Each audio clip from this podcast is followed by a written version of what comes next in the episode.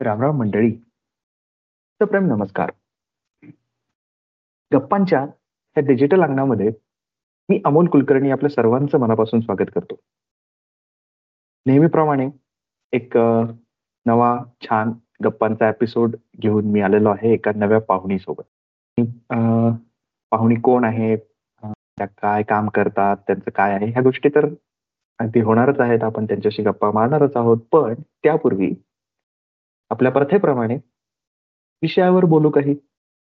आजचा जो विषय आहे ना तो विषय काय आहे हे मी तुम्हाला सांगणार आहे. पण त्या विषयाशी संबंधित ना माझ्या दोन आठवणी आहेत त्या तुम्हाला सांगतो. म्हणजे मग तुम्हाला कळेल की कुठला विषय. त्यातली पहिली आठवण आहे मी शाळेत असतानाची म्हणजे मी कोणत्या इयत्तेत होतो ते नेमकं नाही सांगता येणार. पण आठवण नक्की म्हणजे चांगली लक्षात राहिलेली आहे.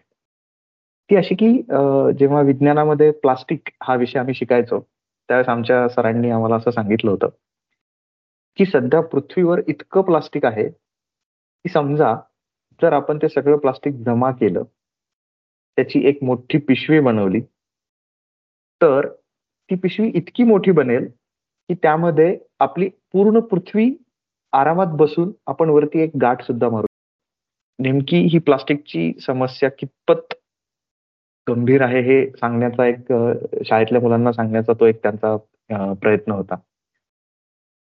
ही पहिली आठवण. आणि दुसरी म्हणजे मी एकदा दिल्लीला गेलो होतो एका कामासाठी. आणि तिथल्या दिल्लीचा जो दिल्लीच्या एका भागात आम्ही जात होतो आणि मला अचानक एक डोंगर दिसला असा. तर मला आश्चर्य वाटलं कारण दिल्ली हा तसा पठारी प्रदेश आहे त्यामुळे तिथे डोंगर कुठून आला? म्हणून मी आमच्या ज्या टॅक्सी ड्रायव्हरला विचारलं की हा कुठला डोंगर दिल्लीमध्ये दिसतोय तो? तो हसला तो म्हणाला की आपण त्या डोंगराच्या बाजूनेच जाणार आहोत तेव्हा तुम्हाला दिसेलच की कुठला डोंगर आहे तो. आणि जसे आम्ही त्याच्याजवळ पोहोचलो तसं लक्षात आलं की तो कुठला नैसर्गिकरित्या तयार झालेला डोंगर किंवा टेकडी असं काही नव्हतं ते तर तो होता कचऱ्याचा डोंगर. म्हणजे दिल्ली शहरामध्ये जो काही कचरा जमा होतो तो त्या भागात त्याचं जे डम्प यार्ड म्हणतात ते होतं. आणि त्याचा तो तयार झालेला तो कचरा तिथे त्यांनी जमा करून त्याचा एक अजस्त्र असा डोंगर तयार झाला होता. आणि त्या ड्रायव्हरच्या म्हणण्यानुसार हा दरवर्षीप्रमाणे दरवर्षी हा वाढतच चाललेला आहे डोंगर. तर आता ह्या माझ्या दोन आठवणी म्हणजेच आपल्या आजच्या गप्पांचा विषय. म्हणजे कचरा प्लास्टिक आणि ह्या सगळ्यांची असणारी एकूण समस्या. थोडस वृक्ष वाटेल तुम्हाला विषय ऐकल्याबरोबर पण तसं नाहीये. कारण या विषयावर काम करणारी जी आजची आजची जी आपली पाहुणी आहे ना त्यांच्याशी गप्पा मारल्यानंतर आपल्याला असं लक्षात येईल की किती कल्पकतेने ह्या समस्येवर काम केलं जाऊ शकतं आणि त्यातनं एक चांगलं भविष्य आपल्याला मिळू शकतं. हे कितीही खोटं वाटत असलं तरी ते शक्य आहे आणि त्या पद्धतीचं काम आपल्या पाहुण्या ज्या आहेत त्या करत आहेत. मला स्वागत करायला आवडेल आपल्या पाहुण्यांचं. त्यांचं नाव आहे आदिती देवधर.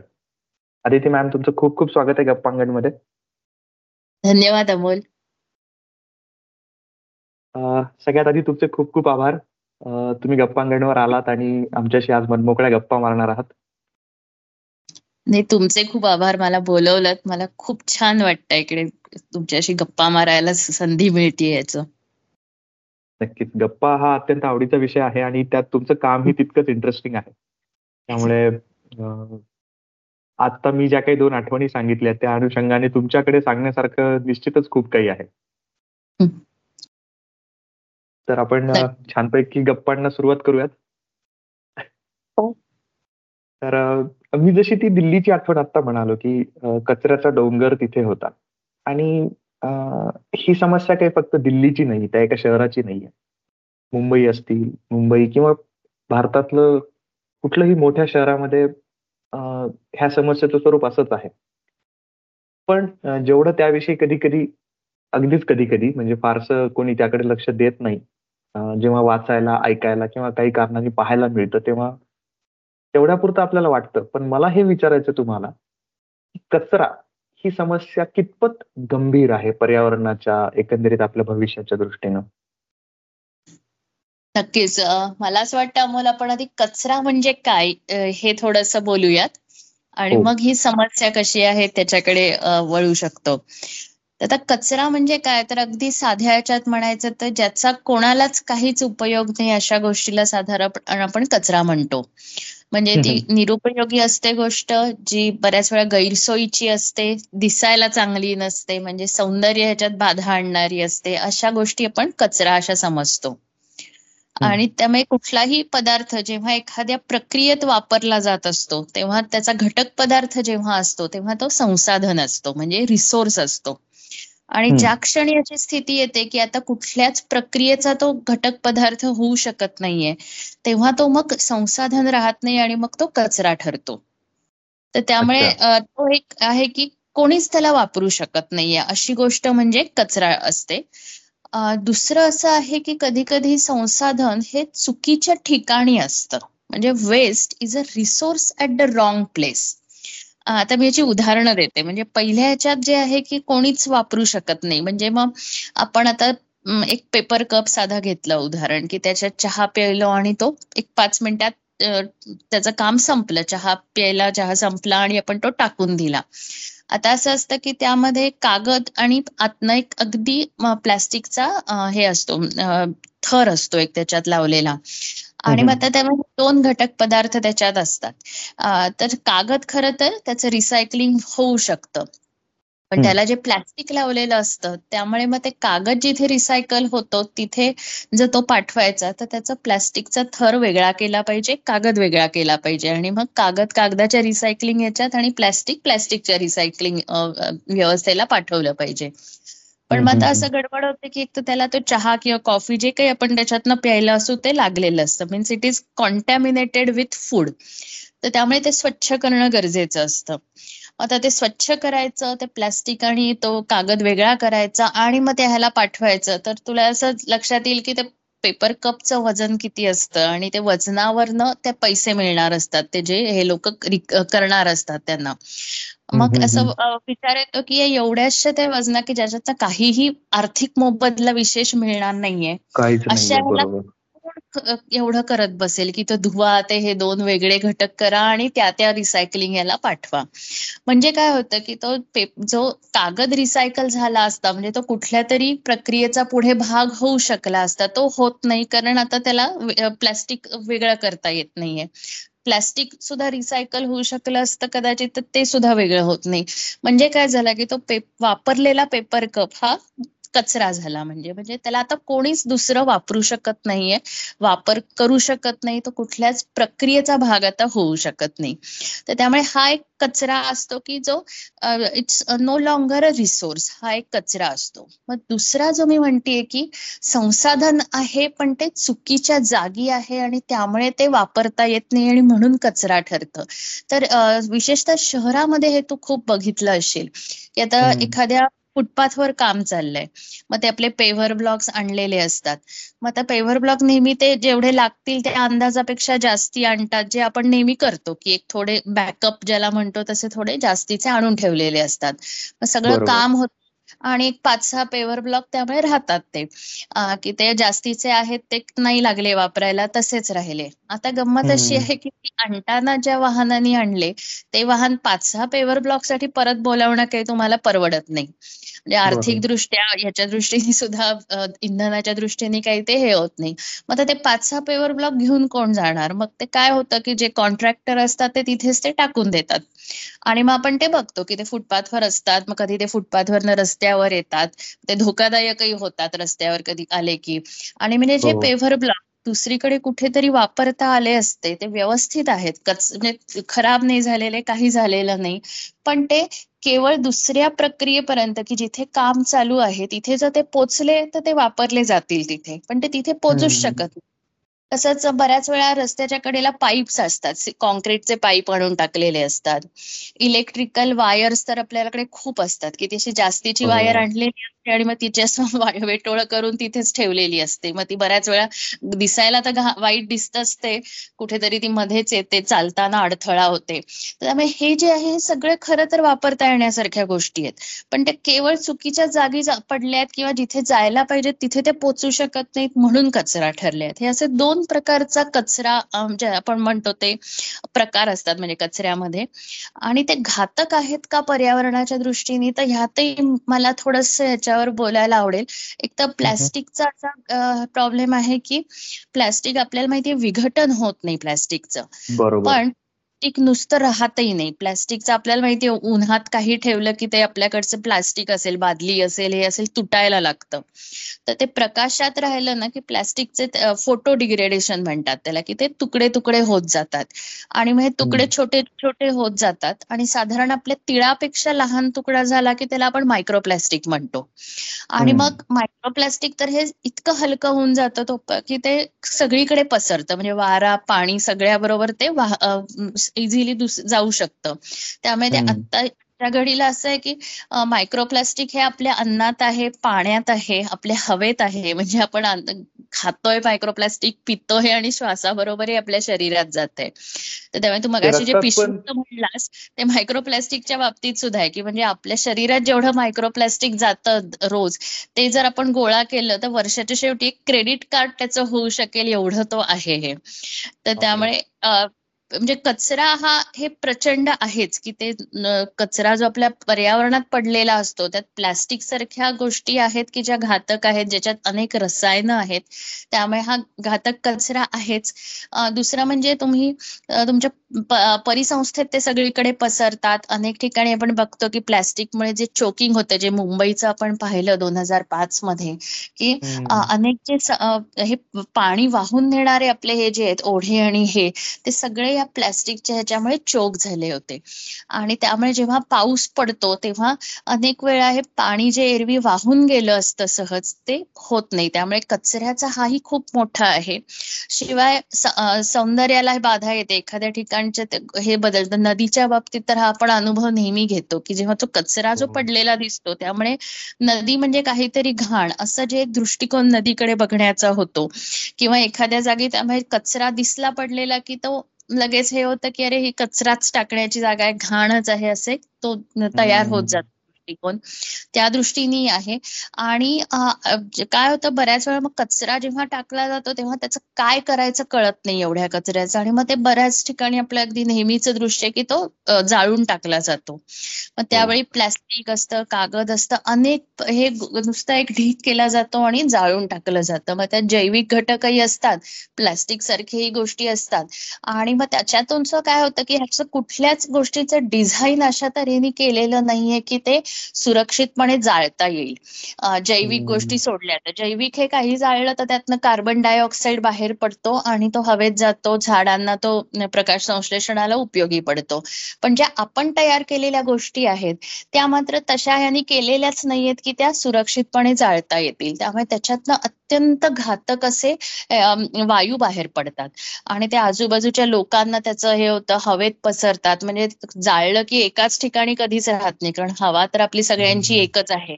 त्यामुळे अत्यंत घातक हे त्यामुळे पसरतात. त्यामुळे आणि याचा आणखी एक आस्पेक्ट दुसरा आहे की म्हणजे पर्यावरणाला घातक आहे आपल्याला घातक आहेच. कचरा जेवढा निर्माण होतो तो. आणि दुसरं हे होतं की आपलं संसाधन त्याच्यात वाया खूप जातात. म्हणजे एखादी गोष्ट जी रिसायकल होऊ शकली असती ती होऊ शकत नाही. म्हणजे काय होतं की त्याच्यात जी संसाधनं वापरली त्याच्यात जी ऊर्जा वापरली आपण ती तयार करायला ती आपली वाया गेली. आणि त्यामुळे त्याचं आयुष्य संपतं म्हणजे साधं एक चिप्सचं आपले पाकिट असतं. त्याच्यात वेगवेगळ्या प्रकारचं प्लॅस्टिक त्याच्यात वापरलं जातं. मल्टीलेअर प्लॅस्टिक म्हणतात. आणि त्याच्यात जर पाहिलं आपण तर वर एक रंग असतो त्याला. वर त्याचं परत जिथे सील असतं तिथलं एक वेगळं प्लॅस्टिक असतं. आणि आत चकचकीत असं हे असतं तर अल्युमिनियमचा थर असतो तो. तर आतमध्ये हे नीट हवेत पदार्थ म्हणून. मग आता हे काय होतं की जेव्हा आपण ते ह्याला तेच पेपर कपचं जसं आहे तसंच ह्याच आहे की एम एल आता आपल्याकडे काहीच तसं सोल्युशन नाही आहे म्हणजे ज्यांनी आर्थिकरित्या हे होईल असं सोल्युशन नाही मिळालेलं. आणि मग त्यामध्ये रिसायकल होत नाही. आणि मग रिसायकल नाही झालं की काय होतं की अल्युमिनियम हा खरं तर रिसायकलेबल आहे शंभर टक्के रिसायकलेबल आहे. म्हणजे आतापर्यंत आपल्या इतिहासामध्ये जेवढं रिसायक अल्युमिनियम आपण तयार केलंय त्यातलं बरचसं आता वापरात आहे जगात. इतका तो अनेक वेळा आपण रिसायकल धातू करू शकतो.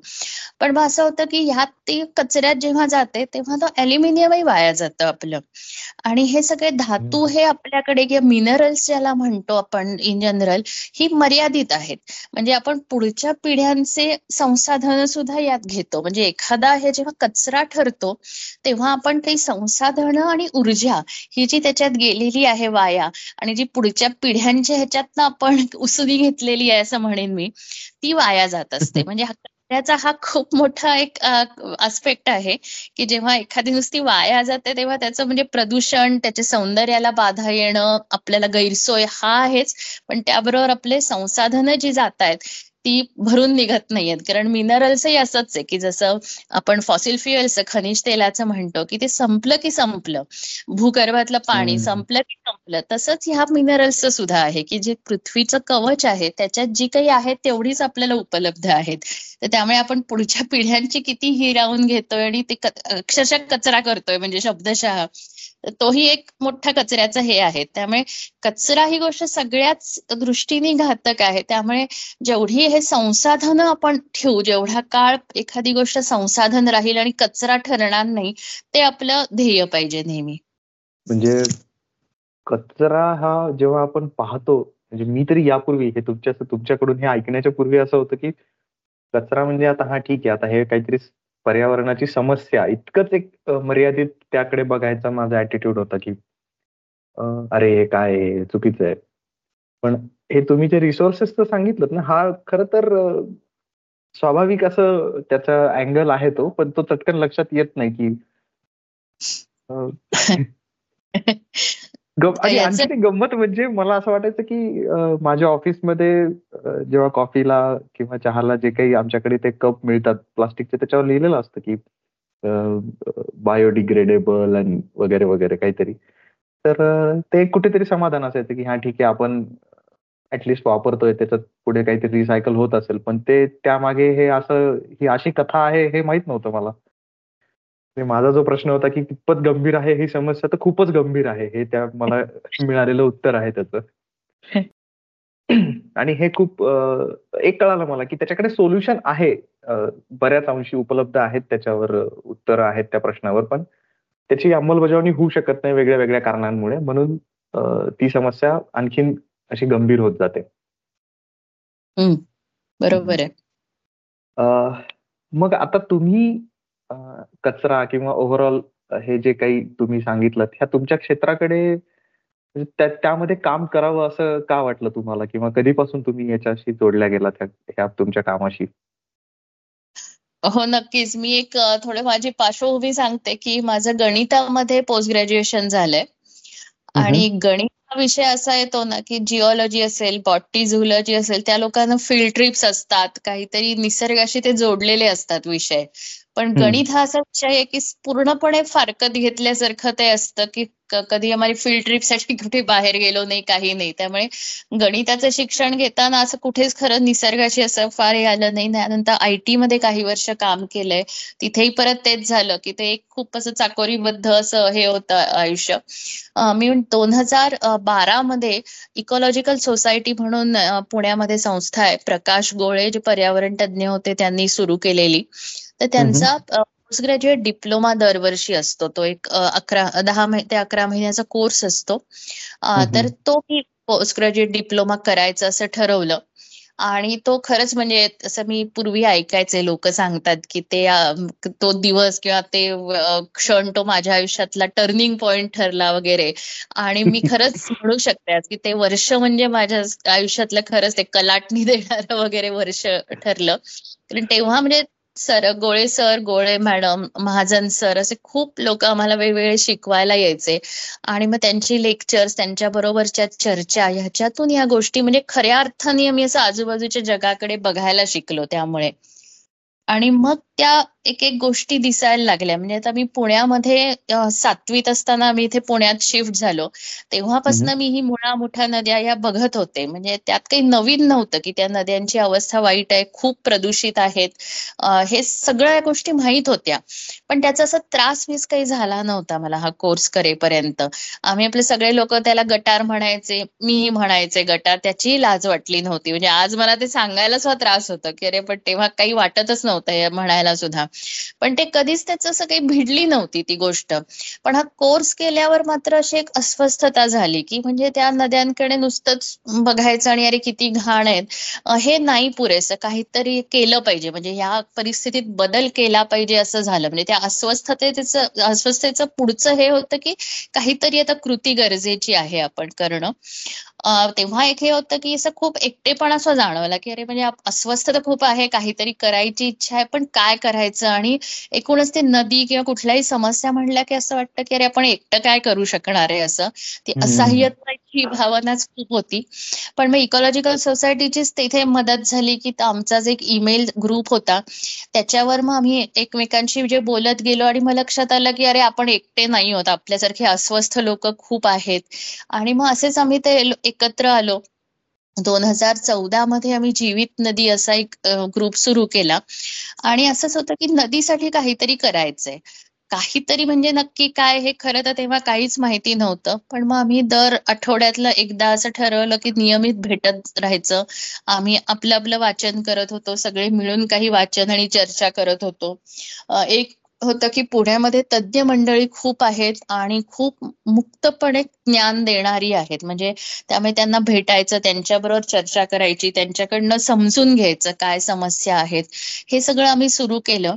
आणि मग हळूहळू थोडं असं लक्षात आलं की एकूणच जिथे जिथे आपण जर थेम्सचं उदाहरण पाहिलं की अमेरिकेतल्या अनेक नद्यांचं पाहिलं तर तिथे लोकांनी पुढाकार घेतलाय की लोकांनी हे केलं की आपल्याला ही नदीची अवस्था आहे ती बदलायची आहे असं करून हे केलं. आणि मग सरकार म्हणजे अमेरिकेतलं असं पाहिलं तर आधी लोकांची चळवळ सुरू झाली. मग सरकारने क्लीन वॉटर ऍक्ट म्हणून तो पास केला.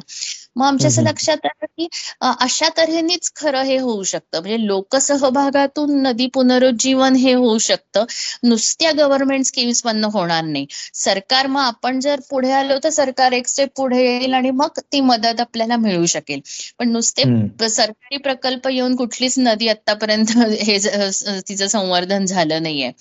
आणि मग म्हणून आणि तेच आपल्याकडे मिसिंग आहे की म्हणजे ज्या नदीच्या काठावर आपली शहरं जन्माला आली त्या शहर शहरांनीच नदीकडे पाठ फिरवलेली आहे आणि ती समस्या आहे खरी. मग आम्ही हे केलं की लोकसहभागातून नदी संवर्धन हा धागा पकडून आपण काम सुरू करू. अशा तऱ्हेने ते पहिलं हे सुरू झालं आणि जीवित नदी दोन हजार चौदा मध्ये झाली सुरू. आणि आणखी एक अशी गोष्ट होती ज्याचा मला खूप त्रास होत होता. फक्त असंच की काय करावं कळत नव्हतं. ते म्हणजे वाळलेली पानं जी जाळली जातात. साधारण ऑक्टोबरच्या मध्यापासून वगैरे आपल्याकडे पानगळ सुरू होते आणि मग पुढचे चार पाच महिने ती पानगळ सुरू असते. आणि भरपूर पानांचे ढीग आपल्याला दिसतात. आणि मग असंच होतं की रस्त्याच्या कडेला असेल आवारात असेल की त्याचा ढीग करून ते जाळून टाकली जातात पानं कारण तो सगळ्यात सोपा मार्ग वाटतो. असंच येता जाता बघत होते की दर हिवाळ्यात आपली पानं जाळली जात आहेत मग असं वाटायचं की अरे पानं तर जैविक आहेत जाळायची कशाला ना ती जाणारच आहेत कुजून परत मातीमध्ये. मग हा कोर्स केल्यावर मात्र परत तेच जे नदीच्या बाबतीत झालं तेच की अरे आता बास म्हणजे आपण किती दिवस नुसताच हळहळणार. आता काहीतरी केलं पाहिजे अशी ती आणि मग मी ह्याच्या बाबतीत तर ठरवलं की आपण निदान आपल्या म्हणजे नदीच्या बाबतीत कसं होतं की तो अख्खा एक गट करणं गरजेचं होतं. मग पानांच्या बाबतीत मला वाटलं की तसं सोपं आहे कारण माझ्याच आवारात एक खूप मोठं वावळाचं झाड आहे आणि असंच त्याचं खूप पानं पडतात त्याची. आणि आम्ही असंच करायचो त्याचा ढीक करायचो. एक महिन्याभरात खूप मोठा ढीक झाला की तो जाळून टाकला जायचा. मग म्हणलं की निदान आपल्या आवारातलं तरी आपण हे थांबवू शकतोय. तर आपण तशी सुरुवात करू. असं करून मग मी ते हे केलं की आवारात पानं तशीच ढीक करून ठेवली. मग ते आमच्या ज्या एक. मावशी आहेत ज्या आवार झाडतात त्या आल्या एक दिवस की ते ताई ते खूप मोठा ढीग झालाय. आता आता लोक विचारायला लागलेत की ते काय करायचंय त्या पानांचं? तर काय तुमच्या मनात आहे? म्हणजे जाळू नका ठीक आहे पण करायचं काय? मग मला लक्षात. आलं की अरे नुसतं जाळू नका म्हणणं हे नाही. आपल्याला पर्याय शोधणं गरजेचं आहे कारण तो ढीग आता पुढचे तीन चार महिने वाढतच राहणार आहे. आणि मलाही. खरं तर काहीच कल्पना नव्हती. म्हणजे पानं ही कचरा नाहीत एवढीच माझी तोपर्यंत हे होती. पण पानांचं नक्की काय करता येईल वगैरे असा काहीच मला अनुभवही नव्हता विचारही फार नव्हता केलेला. मग मी सरळ आपल्या व्हॉट्सअपची मदत घेतली. मग मी एक मेसेज तयार केला आणि सगळ्या ठिकाणी जिथे जिथे मी सदस्य होते त्या ग्रुप्सवर टाकला. आणि असंच त्यात लिहिलं की माझ्याकडे भरपूर वाळलेली पानं आहेत. तर त्याचं काय करता येईल? मग मला बरे झालं. त्याला उत्तरं बऱ्याच लोकांची आली. त्यातलं एक उत्तर मला खूप छान वेगळं वाटलं. तर तिने सुजाता म्हणून आहे पुण्यातच राहते ती. तिने सांगितलं होतं की तुझ्या झाडाची जी काही पानं गळतील ते प्रत्येक पान मी घेऊन जाऊ शकते म्हणून. मला पानं हवी आहेत असं. आणि वा.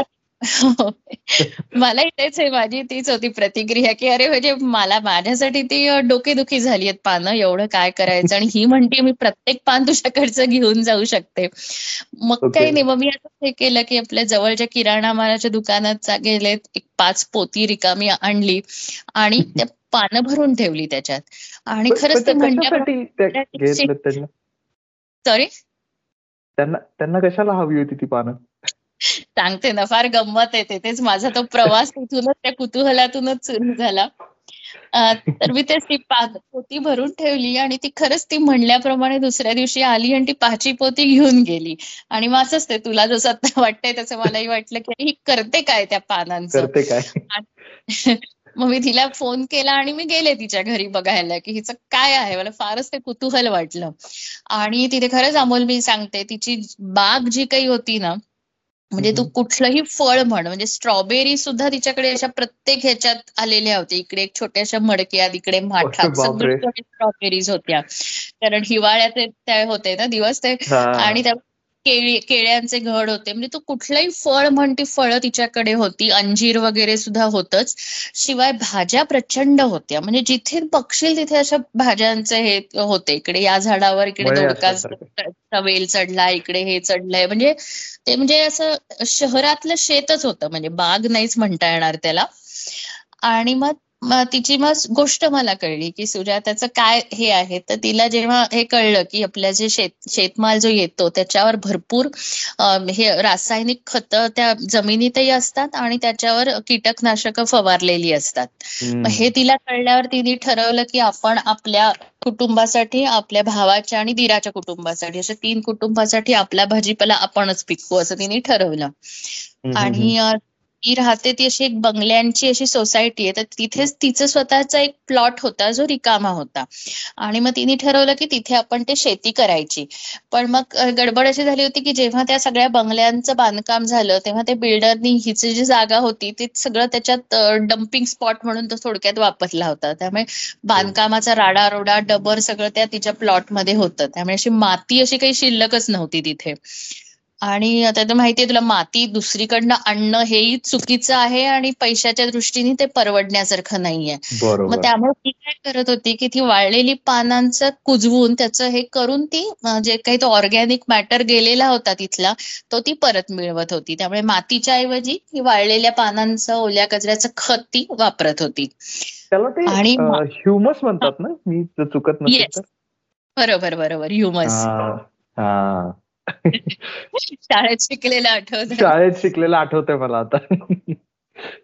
ओके इंटरेस्टिंग आणि तेच मग तिची जेव्हा बाग पाहिली म्हणजे माझ्यासाठी ती पाच पोती मी म्हणलं ना की खूप झालं होतं की अरे बापरे केवढी पान आहेत. आणि तिच्या इथे मी ती पाहिली तर ती पाच पोती अशी सहज जिरून गेली होती. आणि माझ्या मग लक्षात आलं की ती मला म्हणली होती की मी तुझ्या झाडाचं प्रत्येक पान नेते. मी माझ्या लक्षात आलं की मी अगदी प्रत्येक पान तिच्याकडे जरी पोचवलं तरी तिची गरज जास्ती होती. म्हणजे ती माझी. सगळी पानं सुद्धा पुरली नसती तिला. आणि मग मी हे केलं की तो म्हणजे असं काय म्हणतात ना युरेका मोमेंट सारखं झालं मला की अरे म्हणजे मला माझ्याकडे पानं आहेत मला त्याचं काय करायचं कळत नाही. सुजाताला पानं हवी आहेत ती कुठून आणायची हा तिला प्रश्न आहे? म्हणजे अर्थशास्त्रातलं म्हणतो ना की मागणी आणि पुरवठा. पुरवठा. अशा त्या दोन गोष्टी क्लिक झाल्या की अरे म्हणजे या दोन गोष्टी एकाच शहरामध्ये आहेत.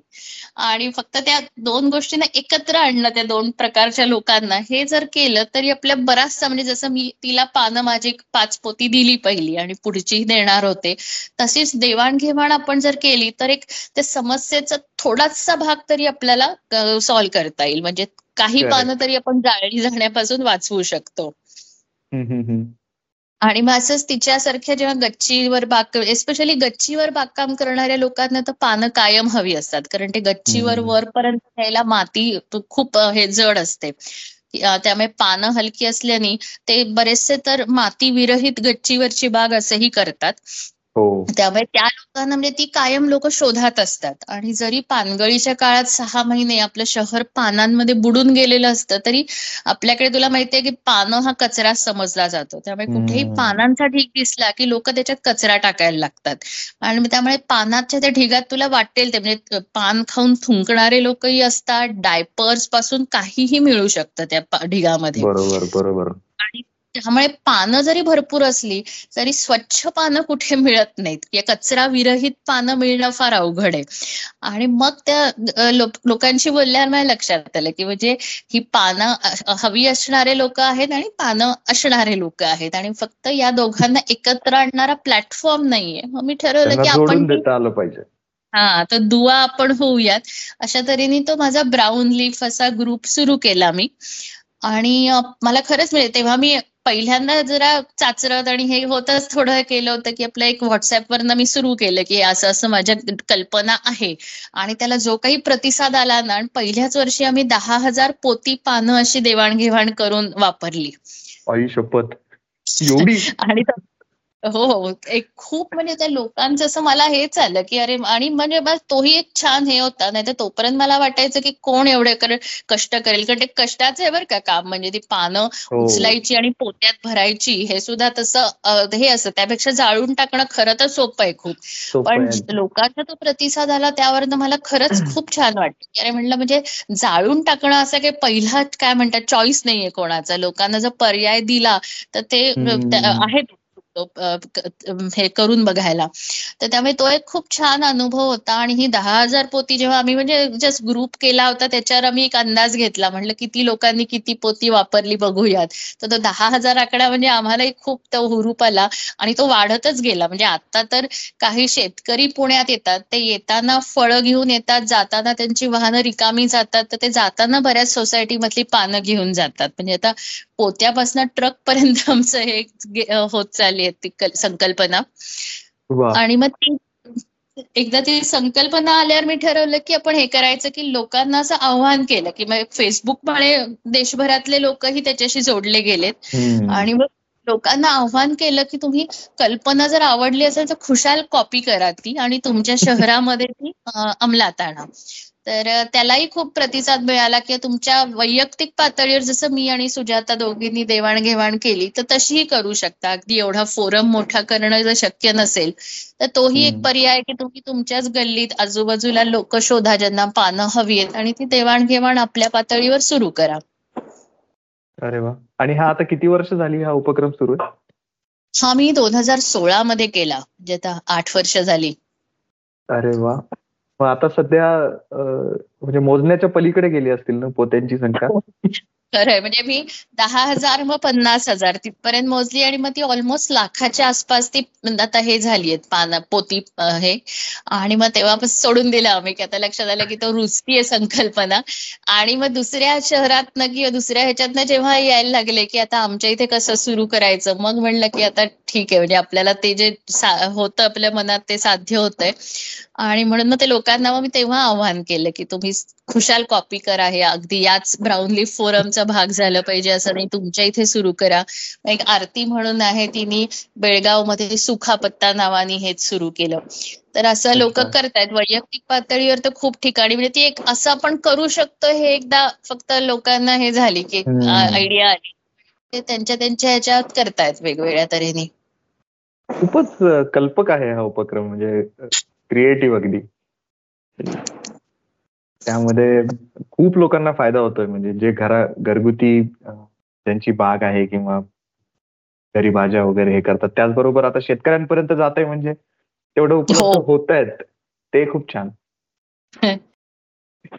मग आता तुमचं जीवित नदी झालं ब्राऊनली तुम्ही म्हणालात. आणखीन पण तुमचे काही उपक्रम आहेतच अं, जे म्हणजे मला थोड थोडेसे माहिती आहेत. त्याविषयी आणखीन काही सांगाल का तुम्ही? म्हणजे मला वाटतं तुम्ही प्लास्टिकवर पण तर, काम करतच हो. आहात हे ते झालं. तर त्यामध्ये काय आहे? आता नवीन काय सुरू आहे? बरोबर आहे.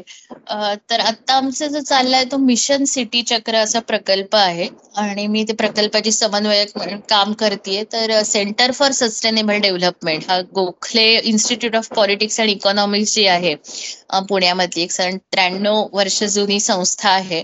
आणि इकॉनॉमिक्समध्ये संशोधन करणारी भारतातली पहिली संस्था आहे. आणि त्यांच्या इथे मला मला खरंच छान वाटतंय. तिथे मला संधी मिळते हा प्रकल्प करायची. तर मिशन सिटी चक्र ह्याचं हे आहे की कचरा निर्माण जो झालाय त्याचं व्यवस्थापन आपल्याला करणं गरजेचंच आहे. पण कचरा निर्माणच होऊ नये म्हणून आपण काही करू शकतो का?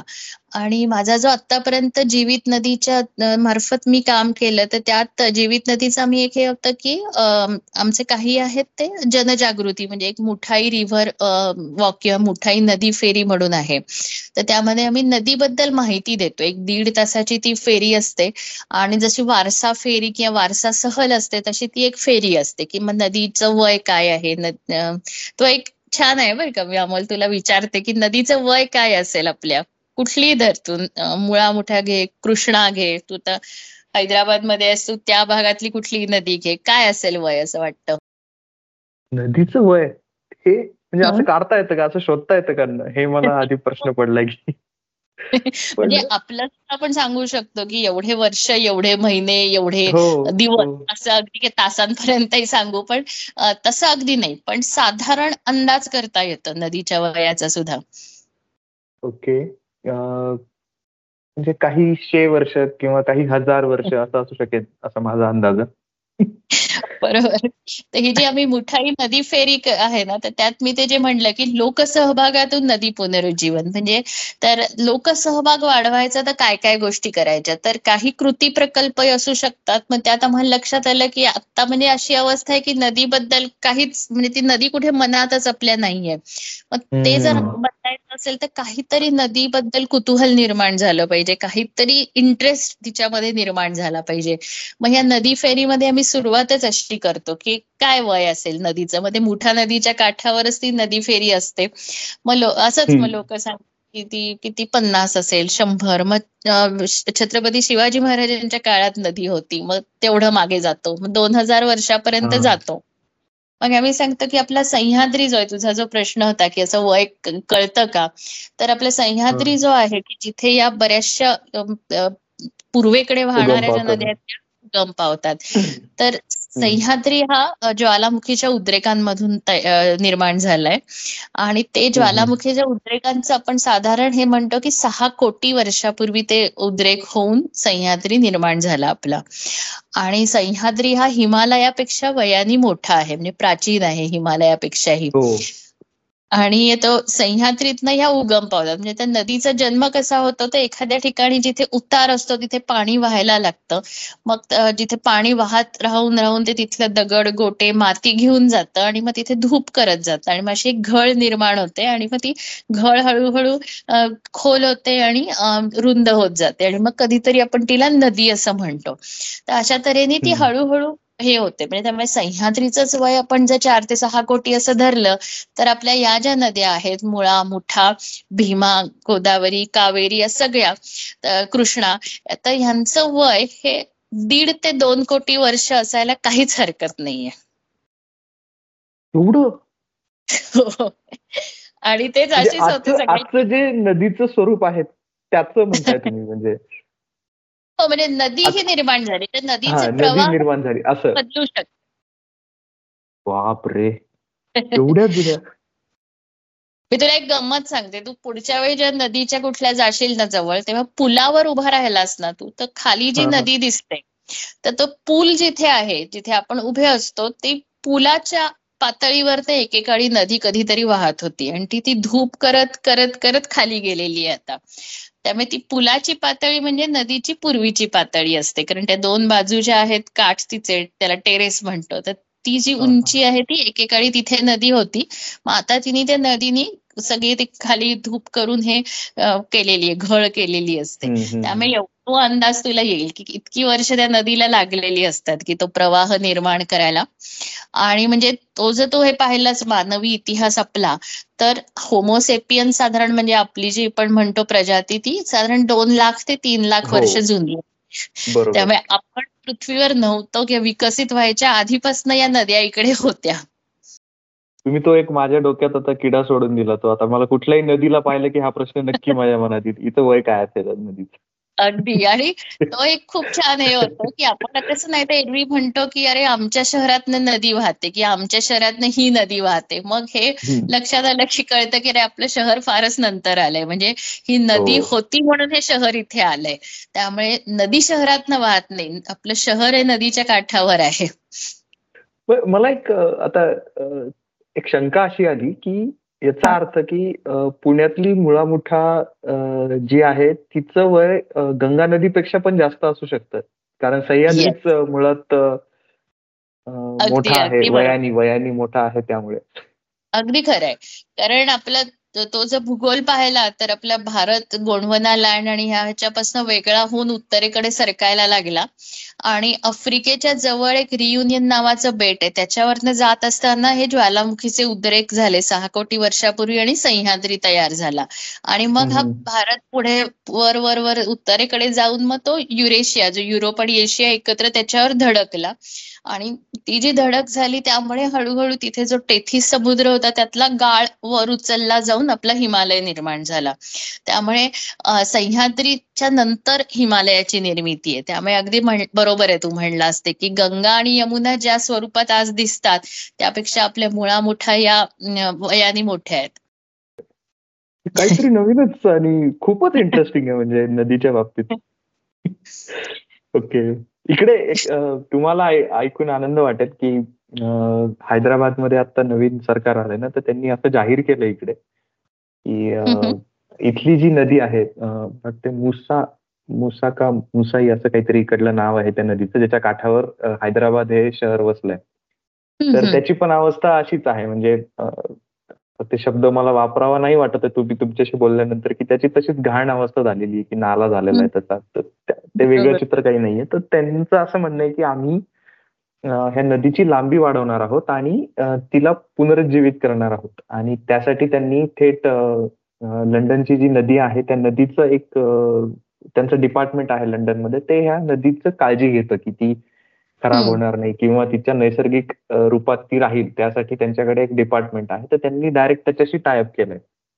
की आता तर ते त्यांची लोक येऊन आता ते सगळं बघतील आणि मग सांगतील की याच्यामध्ये काय करायचं. मग ती आता होपफुली जर सगळं चांगलं झालं किंवा व्यवस्थित त्यांच्या जो काही त्यांचं नियोजन आहे त्यानुसार झालं तर ती परत जी जशी नदी आपल्याला बघायला आवडते खळखळणारी त्यातनं पाणी आहे वाहतंय छान अगदी स्वच्छ पाणी.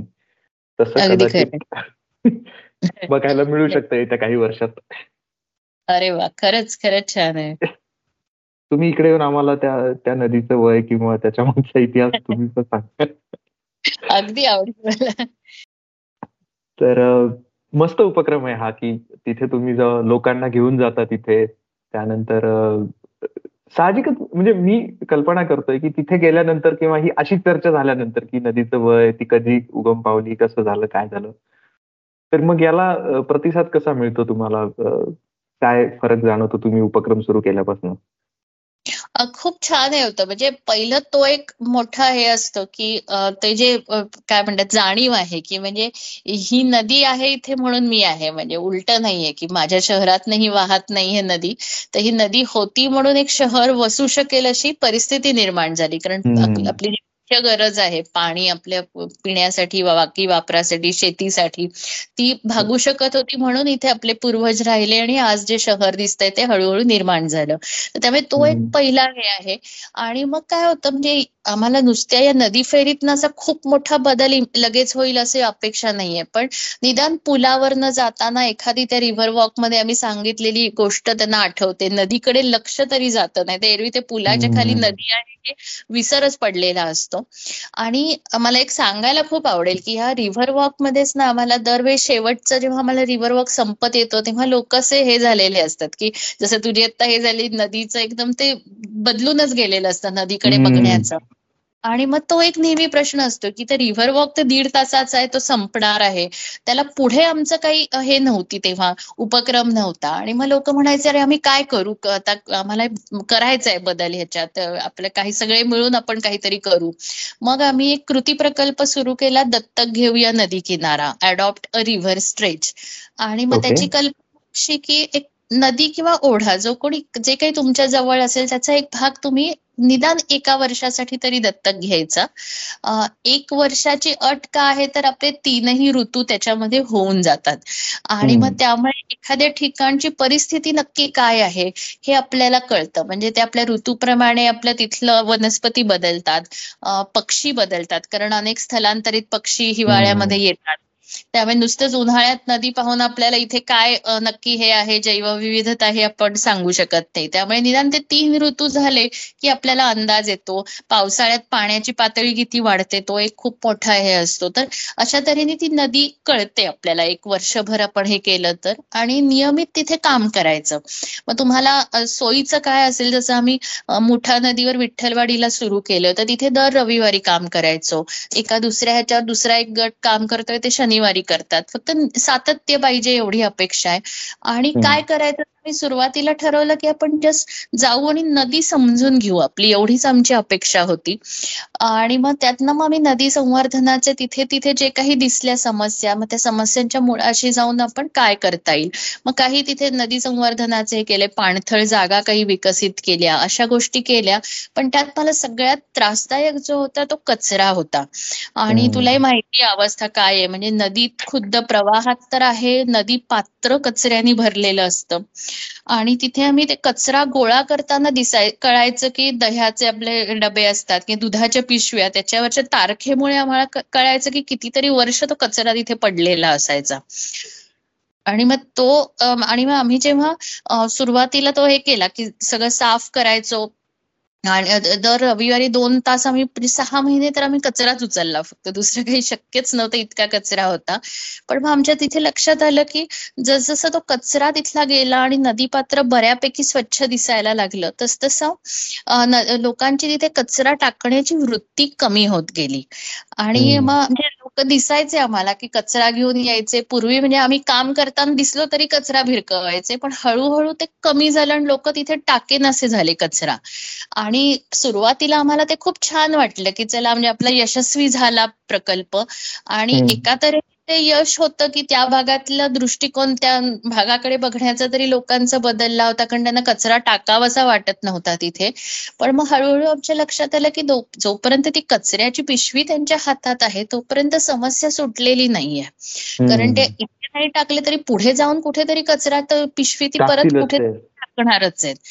आणि मग आमच्या लक्षात आलं की जे आपण समस्या सोडवत नाहीये. कारण हे जे नदीच्या इथे जो कचरा दिसतो किंवा आपल्या शहरात जो कचरा दिसतो ते लक्षण आहे. समस्येचं की आपलं काहीतरी चुकतंय. आणि त्यामुळे आम्ही म्हणजे समस्या फक्त एका जागेवर दुसरीकडे ती स्थलांतरित केली. म्हणजे सोड सोडवली नाही ती.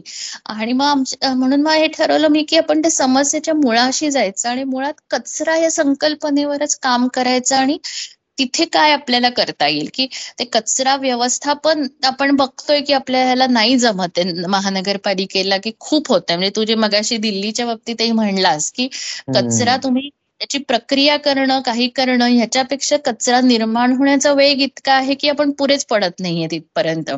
तर त्या सगळ्याच शहरात पाहिलं असू तर हीच अवस्था आहे. आणि मग म्हणजे कचरा व्यवस्था निर्माण करायचा आणि मग तो व्यवस्थापन कसं करायचं हे बघण्यापेक्षा कचरा निर्माण होऊ नये किंवा कमीच निर्माण व्हावा याच्यासाठी काही करू शकतो का? अशा त्या प्रश्नापासून माझी ती सुरुवात झाली आणि त्यात ते मिशन सिटी चक्र असा प्रकल्प आमचा सुरू झाला.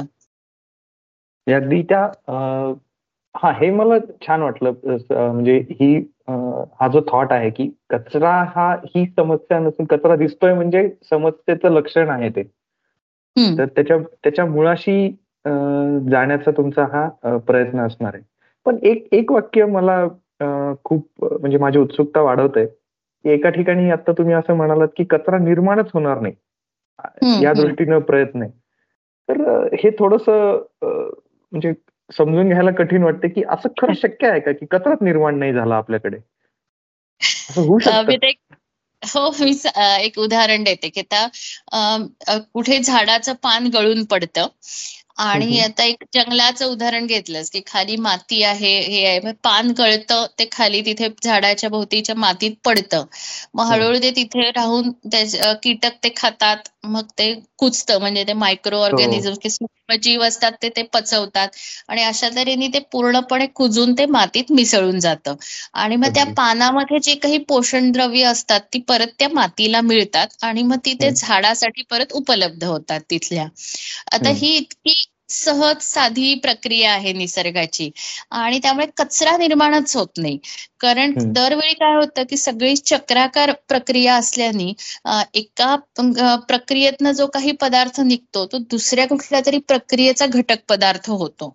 म्हणजे output from one process as input to some other process बरोबर. आणि त्यामुळे मगाशी जी आपली कचऱ्याची आपण व्याख्या पाहिली की जर एखादी गोष्ट जेव्हा एखाद्या याचा घटक पदार्थ असते तेव्हा ती संसाधन किंवा रिसोर्स असते.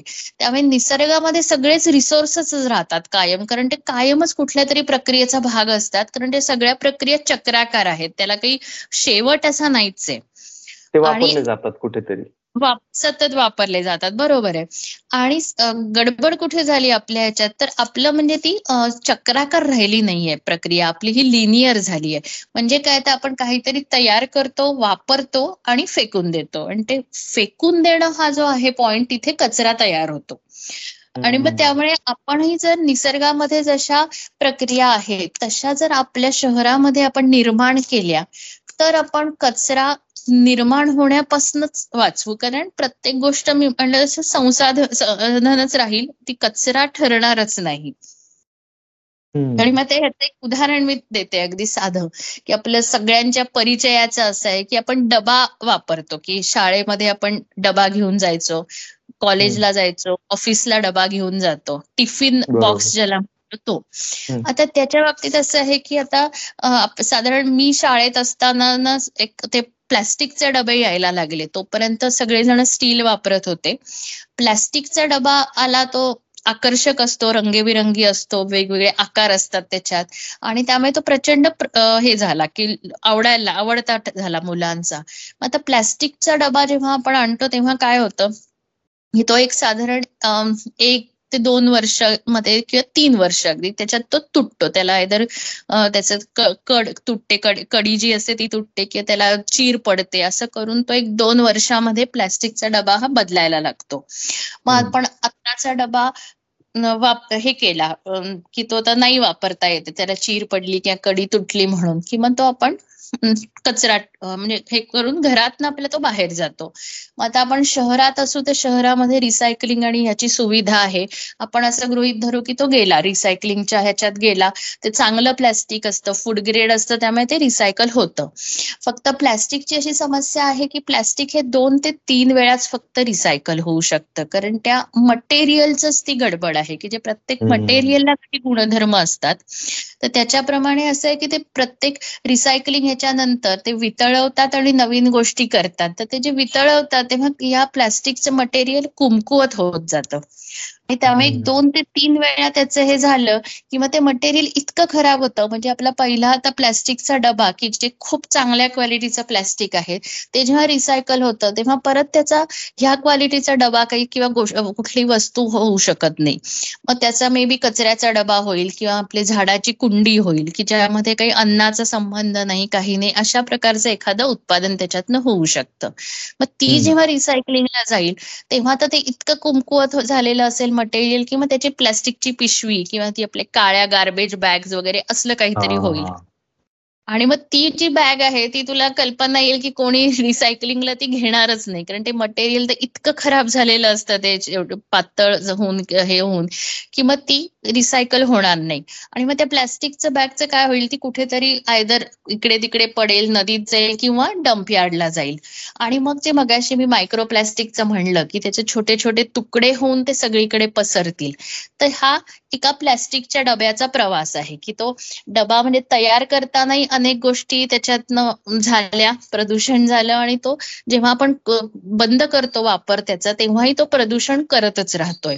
आणि तो कुठल्या ना कुठल्या फॉर्ममध्ये म्हणजे मलाही आज असं अनेक वेळा असं जाणवतं की मी चौथीमध्ये वापरलेला डबा आजही कुठेतरी जगामध्ये आहे तो. छोटे तुकड्यांच्या स्वरूपात असेल कुठेतरी नदीत असेल समुद्रात पोचला असेल. पण तो कुठेतरी अस्तित्वात आहे.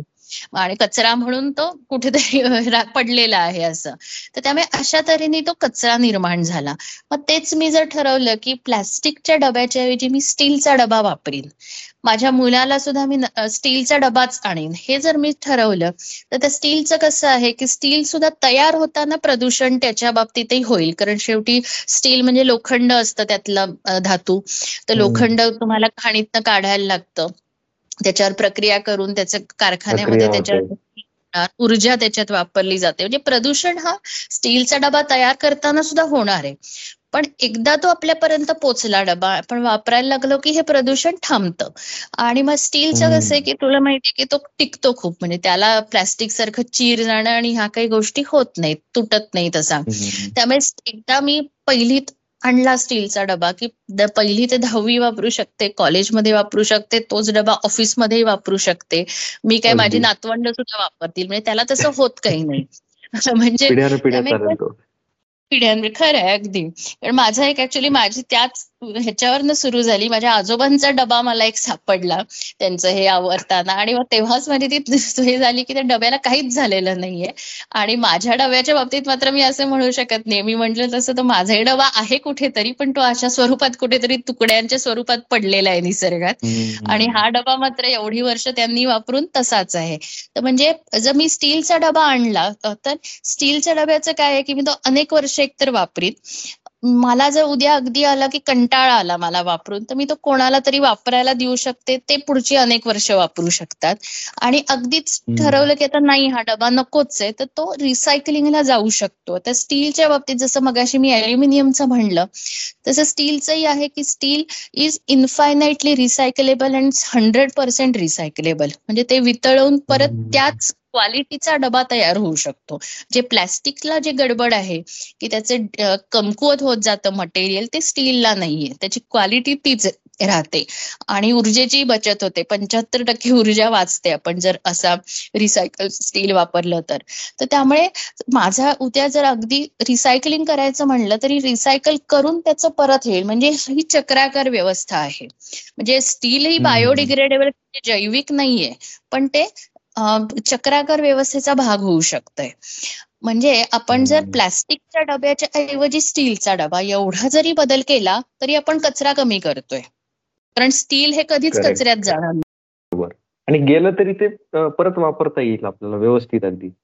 अगदी. म्हणजे एखादा आपल्या हातून जर गेला एखादा चमचा वगैरे कचऱ्यात तरी कोणीतरी तो कचऱ्यातनं तिकडे काढेल आणि रिसायकलिंगला पाठवेल. कारण धातूला किंमत चांगली आहे कारण ते हंड्रेड पर्सेंट रिसायकलेबल आहे.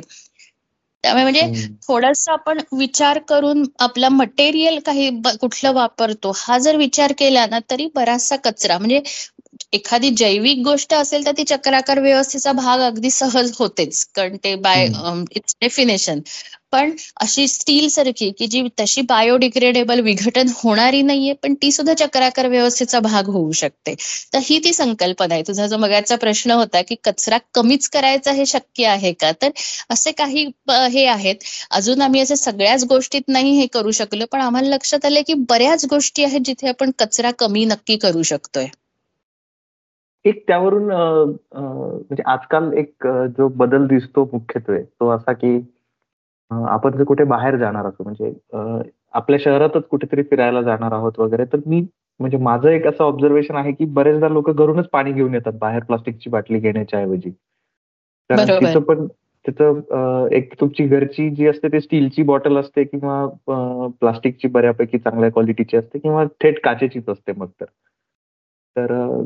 त्या बाटल्या घेऊन जाण्याकडे एक एकंदरीत कल वाढतोय आता की बाहेरचं घेऊन परत म्हणजे त्यामागे तर पैसे खर्च का करायचे? हा एक आहे मुद्दा अगदी योग्य. आणि दुसरं म्हणजे काही जण आता हॉटेलमध्ये पण घरचंच पाणी घेऊन जातात की बाहेर तुम्हाला ते प्लास्टिक मिळतं अत्यंत काय म्हणतात ते विचित्रच असतात ते लक्षात येतं आपल्याला की त्याची क्वालिटी चांगली नाहीये त्या प्लास्टिकची. अगदी खरं नक्की आहे. तू म्हणतोय अवेअरनेस आहे. आता इव्हन मॉलमध्ये मी पाहिलंय की लोक व्यवस्थित कापडाची पिशवी घेऊन हिंडत असतात. नाही तसे हो. पूर्वी ते थोडं हे वाटायचं की अरे काय म्हणजे कापडी पिशवी हे. आता अगदी म्हणजे अभिमानाने हिंडत असतात म्हणजे कापडी हो. पिशवी घेऊन. आता मी इकडे एक लिटरेचर फेस्टिवल झालं होतं तिथे गेलो होतो. तर तिकडे एक एक ग्रुप आहे इथे. सगळे रिटायर झालेले जे आहेत लोक ते चालवतात तो ग्रुप तर मला ते खूप छान वाटलं आता नेमकं आपल्या ह्या तुमच्या विषयाशी संबंधितच आहे. तर हैदराबाद तसं खूप मोठं शहर आहे ना तिकडे दोन तीन शहरांना एकत्र करून आता ते प्रचंड मोठं झालेलं आहे. तर त्यामध्ये एक सिकंदराबाद नावाचा जो भाग आहे ना तिथे एक एक तळ होतं खूप नैसर्गिकरित्या असलेलं तळ. तर आणि तो भाग जो होता तो गावाच्या बऱ्यापैकी बाहेर असलेला भाग होता. तर तिथे काय झालं की काही सरकारी जी नोकर होते तर त्यांना रिटायरमेंट नंतर घर बांधून राहण्याचे असतं की आता उरलेलं आयुष्य इथेच जगायचं आपल्याला. तर जागा हवी होती. तर त्यांना ती जागा देण्यात आली. तर ती तळ्याच्या बाजूला देण्यात आली. तर मग तिथे बरेच लोक राहायला गेले घरं बिरं बांधून सरकारने दिलं होतं. पण नंतर लक्षात आलं की तिकडे अतिक्रमण खूप वाढत चाललंय. तर ते इतकं वाढत गेलं की सरकारला तिथे इंडस्ट तिथे म्हणजे रिअल इस्टेट वाढू शकते हे लक्षात आल्यानंतर मग तिकडे धडाधड अगदी बांधकामं सुरू झाली. तर तिथल्या लोकांच्या लक्षात आलं की हे तळ अगदी असं आक्रसत चाललंय अगदी आकसून गेलंय ते तळ. तर त्यांनी ठरवलं की ते सुरू करायचं त्याचं संवर्धन आणि परत त्यांनी मग बराच पाठपुरावा केला एक त्यांनी ग्रुप तयार केला. आणि ते सगळे रिटायर असल्यामुळे ते फुल टाइम काम करतात सगळेजण एकत्र येऊन असं. तर ते त्यांच्या प्रयत्नांना आता चांगलं यश आलंय आणि आता तिथे सगळं आता नवीन बांधकामांना परवानगी नाहीये तिथे. तर त्यामुळे ते तळ आता तसंच राहील इथून पुढे. तर तिथल्या त्या मॅडम ज्या भेटल्या मला तिथे त्यांनी असं स्टॉल टाईप एक त्यांचं केलं होतं आणि तर ते पण त्यांनी इतका छान अभ्यास केलाय तिथे कारण हे लोक सगळे असे वेगळ्या वेगळ्या डिपार्टमेंट मधून तिथे आलेले आहेत. तर काही एन्व्हायरमेंटल डिपार्टमेंटचे होते काही सायंटिस्ट पण होते. त्या मॅडम स्वतः सायंटिस्ट होत्या बीएआरसीच्या तर त्यांनी तिथं आता तिथे मायग्रेटरी बर्ड्स पण यायला लागलेले आहेत. इतपत त्यांनी म्हणजे त्यामध्ये बदल केलेत म्हणून. छानच. तर तर ते सगळे हे प्रयत्न करतात. जसं तुम्ही तुमचा ग्रुप नदीसाठी काम करतो तसं ते तळ्यासाठी काम करतात. आणि त्यांचं पण हेच म्हणणं आहे की डिटेल्स घेते. मला आवडेल त्यांच्याशी बोलायला. हो नक्की नक्की. आम्ही जाणार आहोत तिथे त्यांना भेटायला. त्यांचं म्हणणं आहे की तुम्हाला जर काही म्हणजे त्यांच्याकडे काही नोवेल अशा आयडियाज आहेत. त्यांचं म्हणणं आहे की तुम्हाला करायचंय तर मग तुम्ही या इकडे इथल्या पक्ष्यांसोबत. त्यांनी आता ते कुठलं तरी जापानी पद्धतीचं एक छोटं जंगल तयार करतायत ते. काहीतरी शब्द सांगितलं मला नाही आठवत आहे हा ते अगदी कमी जागेमध्ये अगदी दाटीवाटीनं ते जंगल बनवतात असं त्यांचं आहे. तर मला जायचंय ते बघायला. मस्त मी तुम्हाला सांगेन त्याविषयी की तिथे काही हो. आहे तर. नक्की नक्की. हे ही आयडिया खूप की ज्याला इकडे आमच्या भाषेत म्हणतात ना की रूट कॉज अनालिसिस की ठीक आहे कचरा दिसतोय पण तो आलाच नाही पाहिजे.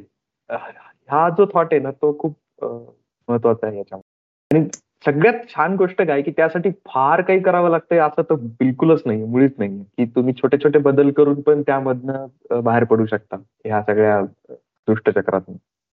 अगदी. म्हणजे मी ऍक्च्युली एक असं माझ्या लक्षात आलंय की आपण सगळे पॉलिसी मेकर आहोत. म्हणजे आपल्याला काय वाटतं की पॉलिसी कुठली करायची काही मोठा बदल करायचा तर ते म्हणजे सरकारच हे करू शकतं. आपल्या आवाक्याच्या बाहेरच. आहे असं आपल्याला जे वाटतं ना तर मला एक त्या बाबतीत तुला आवडेल सांगायला की पेपर कपबद्दल आपण मगाशी बोललो तूही सांगितलं. की ऑफिसमध्ये ते वापरले जातात.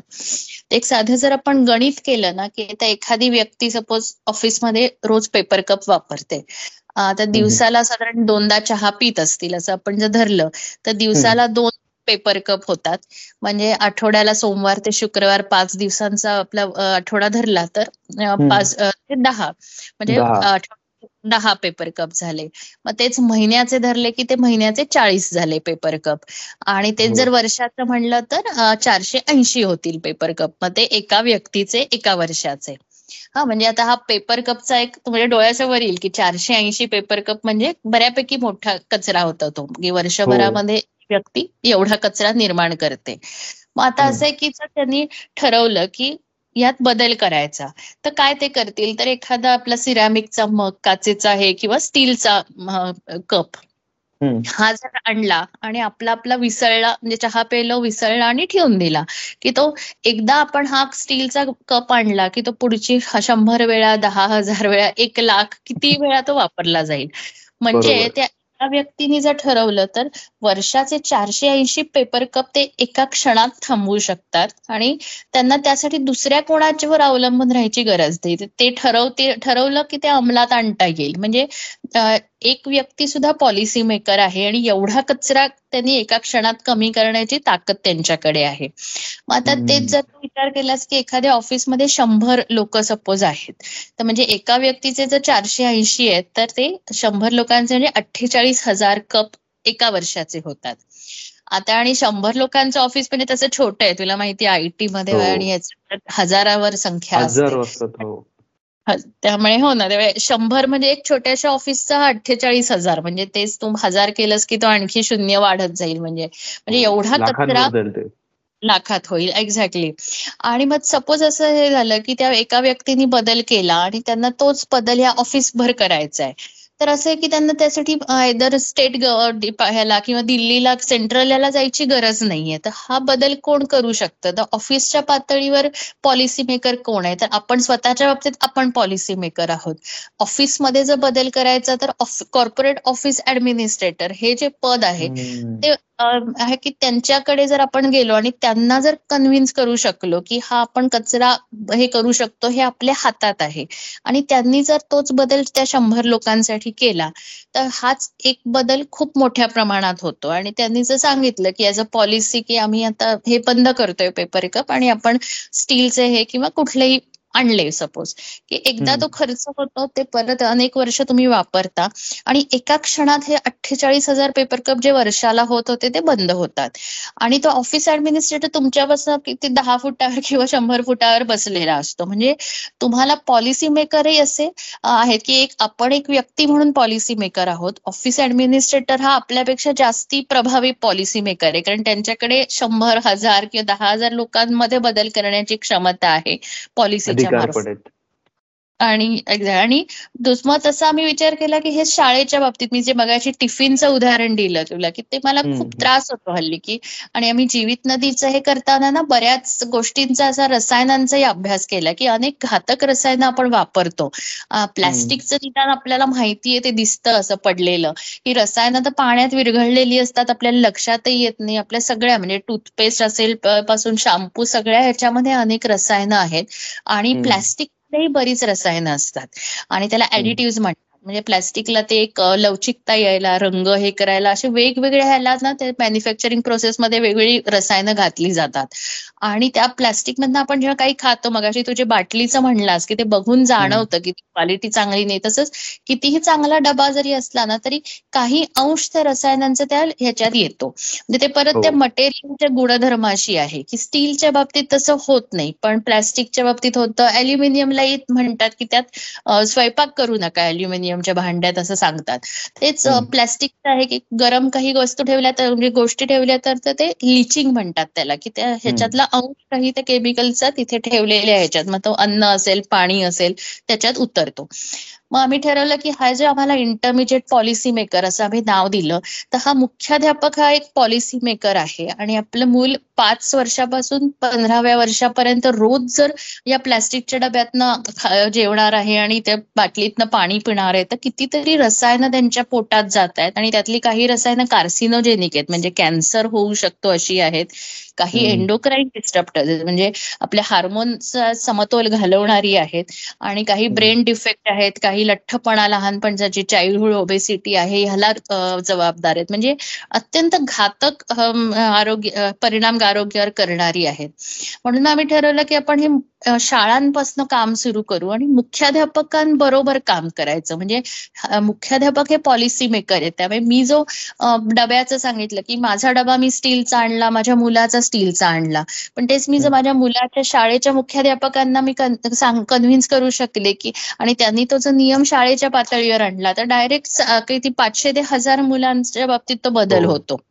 तर त्यामुळे मुख्याध्यापक हे खूप मोठे पॉलिसी मेकर आहेत. एक खूप चांगली गोष्ट आहे की त्यांनाही मुलांचं हित हवं आहे आणि आपण जे सांगतोय तेही मुलांच्या हिताचं आहे. कारण अनेक रसायनांचं एक्सपोजर त्यांचं कमी होणार आहे. पण हा छोटासा बदल केल्याने म्हणून आम्ही आता जो केलाय प्रकल्प शाळांबरोबर त्यात असं केलंय की प्लॅस्टिकचा डबा प्लॅस्टिकची पाण्याची बाटली आणि आपण पुस्तकांना म्हणजे टेक्स्टबुक्सना जे प्लॅस्टिकचं कव्हर घातलं जातं किंवा लॅमिनेटेड पेपर कव्हर जे असतं तर ती म्हणजे ते तर अगदीच गरजेचं नाहीये तो हे हे साधं आपलं कागदाचंही चालू शकतं खरं.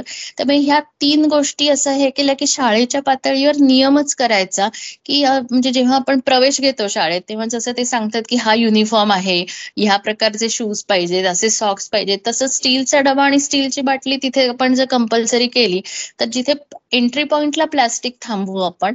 आणि म्हणजे आत्ताची मुलं आहेत त्यांना हे करायचं की जेव्हा तुमचं नवी नवीन डबा घ्याल तेव्हा मात्र घेताना स्टीलचाच घ्यायचा. असं करत गेलं तर पुढच्या दोन तीन वर्षामध्ये हे तीन निदान प्रॉडक्ट्स आपण फेज आउट करून टाकू. आणि एकदा पुण्यातच पाहिलं तर बाराशे शाळा आहेत एकूण. म्हणजे हा बदल खूप मोठा आहे. लाखो मुलांचा तो बदल आहे आणि त्या प्रमाणात तो कचरा कमी होणार आहे आपला. करेक्ट करेक्ट आणि ना त्या संदर्भात एक संदर्भ म्हणजे एक एक रेफरन्स असा आठवतोय मला की साधारणतः दोन वर्षापूर्वी एक बातमी आली होती त्यावर बरीच सगळ्यांनी चर्चा झाली की मानवी रक्तामध्ये मायक्रोप्लास्टिक सापडलेलं आहे की ते तिथपर्यंत पोहोचलंय आता हो, हो. त्याच्यावर थोडासा ते तेवढ्यापुरतं तेवढं ते गहजब ज्याला म्हणतात तो झाला होता की हे कसं काय थांबवलं पाहिजे कुठेतरी वगैरे वगैरे आणि परत ये रे माझ्या मागण्या सुरू झालं. हो, पण म्हणजे म्हणजे आता ते आपल्या आरोग्यासाठी घातक आहे इथपासून त्याचं प्रवास अगदी आता ते रक्तामध्ये सापडलंय ते प्लास्टिक. यापेक्षा आणखीन काय आता आपल्याला असू शकतो प्रॉब्लेम. त्यामुळे ते मत आणि मध्ये ना मी माझ्या ब्लॉगवर मी एक पोस्ट लिहिली होती या संदर्भात की आता तुम्ही म्हणालात ना नदीच्या याच्यामध्ये. तर एक खूप मोठी एक रिसर्च संशोधन प्रकल्प झाला होता जगभरामध्ये. इंग्लंडची एक इंग्लंडचं एक विद्यापीठ आहे त्यांनी केलं होतं ते. त्यांनी सगळ्या खंडातल्या जेवढे काही खंड आहेत पृथ्वीवर त्यातल्या खंडातल्या महत्त्वाच्या नद्यांमधले सॅम्पल्स घेतले आणि त्याचं अनालिसिस केलं. तर त्याच्यामध्ये त्यांना काही हजार वेगळी वेगळी औषधं सापडली. औषधं. पूर्ण. तर म्हणजे सगळ्या टाईपचे त्यामध्ये होते की त्यामध्ये याचे हार्मोन्स होते जसं तुम्ही म्हणालात त्यानंतर कॅन्सरचे औषध होते इपिलिप्सीचे होते. आणि सगळ्यात घातक म्हणजे जे हार्मोन्स जे असतात ना की ज्याच्यामध्ये आता हार्मोनलच्या ज्या गोळ्या असतात ह्या मोस्टली रिप्रोडक्टिव्ह सिस्टीमशी संबंधित असतात. तर ते हार्मोन्स त्या गोळ्यांमधून किंवा त्याचे जे काही मार्ग असतो त्या मार्गातून सगळं जात जात जात ते नदीमध्ये पोहोचतात ते औषधं. ते बरेचसे अनचेंज अशा स्वरूपात असतात ते. तर आपलं शरीर पण बरेचदा त्याला प्रोसेस नाही करत. ते जसं आहे तसं किडनीतून ते गाळून चाललं जातं बाहेर. तर हे हार्मोन्स जाऊन डायरेक्ट तिथले जे काही वन त्या नदीमधलं जे काही मासे असतील किंवा इतर कुठलेही वनस्पती काही असतील वनस्पतींवर नाही पण तिथले जे काही मासे आणि इतर प्राणी असतात कासव वगैरे त्यांच्या पण रिप्रोडक्टिव्ह सिस्टीमवर अफेक्ट करायला लागले आता. इथपर्यंत त्याचा म्हणजे ती समस्या भयानक होत गेलेली. आणि त्यामध्ये त्यांचं म्हणणं होतं की आम्ही जवळपास प्रत्येक खंडातल्या नद्यांचे आमच्याकडे त्याचा डेटा आहे. त्यामुळे असं कोणी असं हात नाही वर करू शकत की आमच्याकडे प्रदूषण नाही किंवा काय. तर आणि अँटीबायोटिक्स पण त्यामध्ये असतात. तर म्हणजे हा एक घातक केमिकल्स तर वेगळे. हे औषधं असणं हा खूप मोठा त्यांच्या दृष्टीनं हे होता की त्याचा फार मोठा प्रॉब्लेम झालाय म्हणून. अगदी खरंय. म्हणजे आम्ही तर म्हणतो की आपल्या शहरातली नदी हा आपल्या आरोग्याचा आरसा आहे. म्हणजे नदीमध्ये जर एवढ्या काही काही गोष्टी असतील तर ते आपल्या शरीराची काय अवस्था आहे हे आपण बघितलं पाहिजे. शेवटी आपल्या शरीरातलंच कधीतरी नदीत जात आहे पुढे. पण मग आता हे आपल्याकडे एवढे सगळे प्रयत्न होत आहेत तर मग जगभर काय काय होतं यासाठी सुरू आहे की हे टाळता येईल किंवा याच्यावर याला नियंत्रणात आणता येईल या सगळ्या प्रॉब्लेमला काही त्याविषयी काही आहे का तुमच्याकडे माहिती? हो आता ऍक्च्युली म्हणजे मला सांगायला खूप चांगलं वाटतंय की आता आपल्याला ते लक्षात आलंय की हा खूप मोठा प्रॉब्लेम आहे की ही समस्या आहे. आणि आपल्याला आता काहीतरी केलं पाहिजे. म्हणजे आता अशी वेळ आलेली आहे की आता नंतर करू अशी अवस्था नाहीये. ही एक कुठेतरी काय म्हणतात सेन्स ऑफ अर्जन्सी ती आहे. ग्लोबल वॉर्मिंग आणि ह्या गोष्टींमुळे सुद्धा ते एक हे आलेले कारण हे सगळ्या एकमेकांशी जोडलेल्या गोष्टी आहेत शेवटी. आणि त्यामुळे हल्ली तो हे ऐकलं असेल की एक सर्क्युलर इकॉनॉमी हा एक खूप हे झालाय की खूप वेळा शब्द की सस्टेनेबिलिटी हा शब्द खूप वेळा ऐकतो. आपल्या लहानपणी एवढा आपण ऐकला नव्हता आता जेवढा कानावर पडतो सतत. किंवा एक क्रेडल टू क्रेडल असं एक संकल्पना आली आहे म्हणजे पूर्वी आपले जे बाकी प्रॉडक्ट आतापर्यंत होते ते कसं लिनियर जे मगाशी मी म्हंटल की एखादी गोष्ट आपण तयार करायचो वापरायचो आणि फेकून द्यायचं. म्हणजे त्याला क्रेडल टू ग्रेव्ह म्हणतात की पाळण्यातनं ती याच्याकडे जाते स्मशानाकडे. म्हणजे ते संपतं तिचं आयुष्य. पण आता ते cradle to cradle cradle concept की पाळण्यात न पाळण्यात परत. म्हणजे कुठल्या तरी एका ह्याच्यातनं दुसऱ्या प्रक्रियेचा कुठल्या तरी इनपुट ती गोष्ट होते.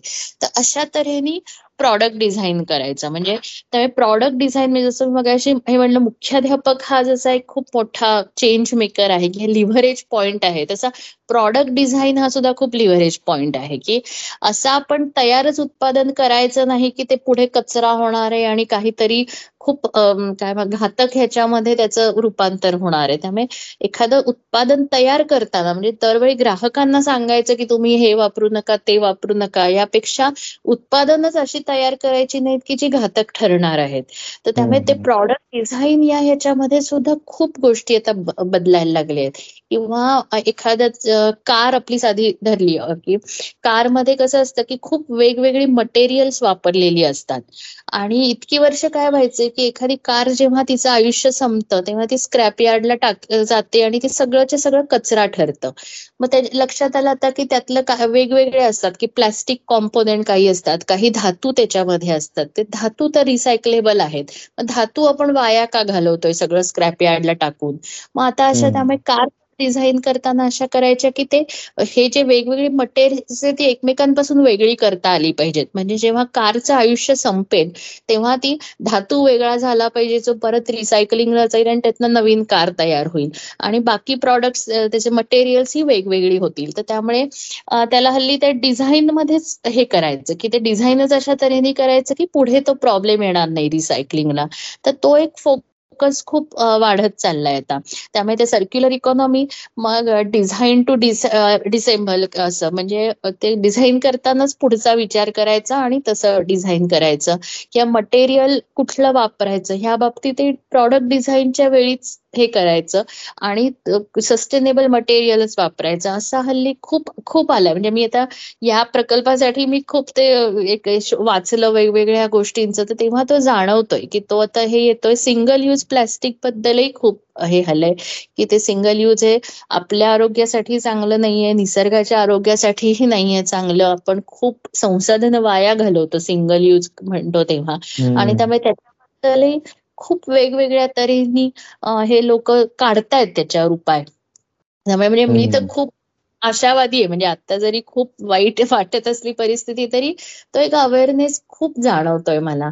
आणि त्यामुळे जग जगभरात आहे. भारतात तर आहेच. जगभरातही आहे. आणि खूप मग काय म्हणतात ते खूप शास्त्रज्ञ आणि त्या लेव्हलची लोक सुद्धा आहेत. इंडस्ट्री आणि ह्याच्यातली लोक आहेत. आणि मी म्हणलं तसं सामान्य लोकांना सुद्धा आपण एम्पॉवर करू शकतो की आपण डिसिजन मेकर आहोत आपण पॉलिसी मेकर आहोत. आणि आपण बदल करू शकतो. नाही हे खूप काय म्हणता येईल आश्वासक आहे असं की प्रॉमिसिंग ज्याला आपण म्हणू की. अगदी परत की तोच तिकडेच की कचराच निर्माण होणार नाही. ह्या प्रोसेसकडे ह्या ही परिस्थिती अचीव्ह करण्यासाठी हे सगळे प्रॉडक्ट डिझाईन होत आहेत सगळीकडे. ते जर परत परत वापरण्यात आलं किंवा इन केस फेकून जरी द्यावं लागलं तरी त्याच्यातून काहीतरी वेगळं तयार होईल. ते परत वापरात येईल दुसऱ्या कुठल्या तरी स्वरूपामध्ये. हे नक्की होईल. पण मला एक असं वाटतं की यामागे तुमचा अभ्यास जास्त आहे त्यामुळे तुम्ही सांगू शकाल की यामागे कुठेतरी एक इकॉनॉमी पण असते ना. म्हणजे आता फॉर एक्झाम्पल सोय तर आहेच की आता मी भाजी जर घ्यायला जाणार असेल तर मी घरून पिशवी घेऊन जाऊ शकतो कापडाची. पण समजा अचानक मला येताना मी काय आणलं तर माझ्यासाठी सोयीच आहे ना की जी कॅरी बॅग मिळते मला. तर त्या मुळात त्या कॅरी बॅगवरच जर बंदी सरकारने आणली तर आता मी माझ्या पातळीवर मी म्हणू शकतो की मला नका देऊ कॅरी बॅग मी माझी माझी बॅग आहे किंवा गाडीच्या टिक्कीत मी टाकेन. पण सगळेजण असा विचार नाही करत. ते सोय बघतात की ठीक आहे मिळतंय ना बॅग तर घ्या. पण जर ती बॅग तर ना दुकानदाराकडे उपलब्ध असेल ना मार्केटमध्ये उपलब्ध असेल तर पण त्यामागे काहीतरी इकॉनॉमी असते काहीतरी कोणाचे लाईक काय म्हणतात त्याला इंटरेस्ट असतात. त्यामुळे सरकार पण असा ठोस निर्णय घेत नाही त्याचा. त्यामुळे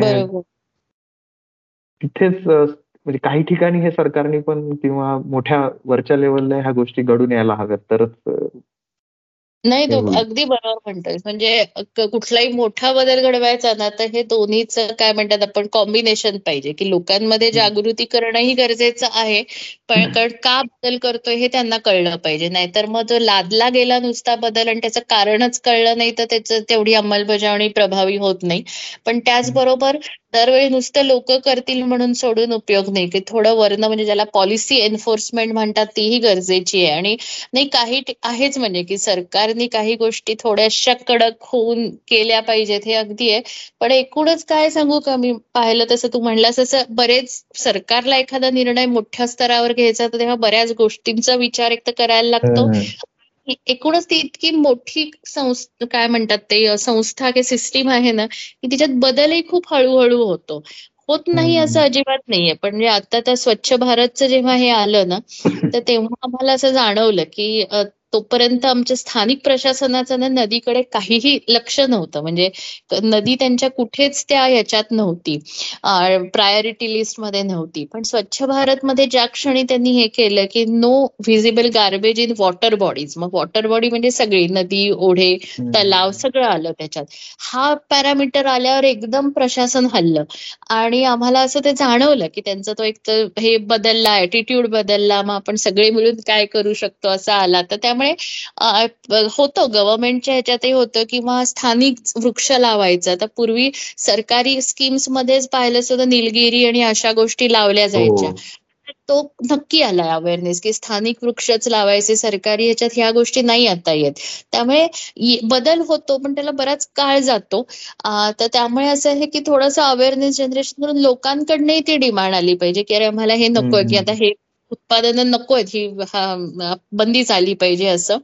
तर त्यामुळे तोही थोडस ते म्हणलं व्होट बँक आणि ह्या सगळं पॉलिटिक्स असतं.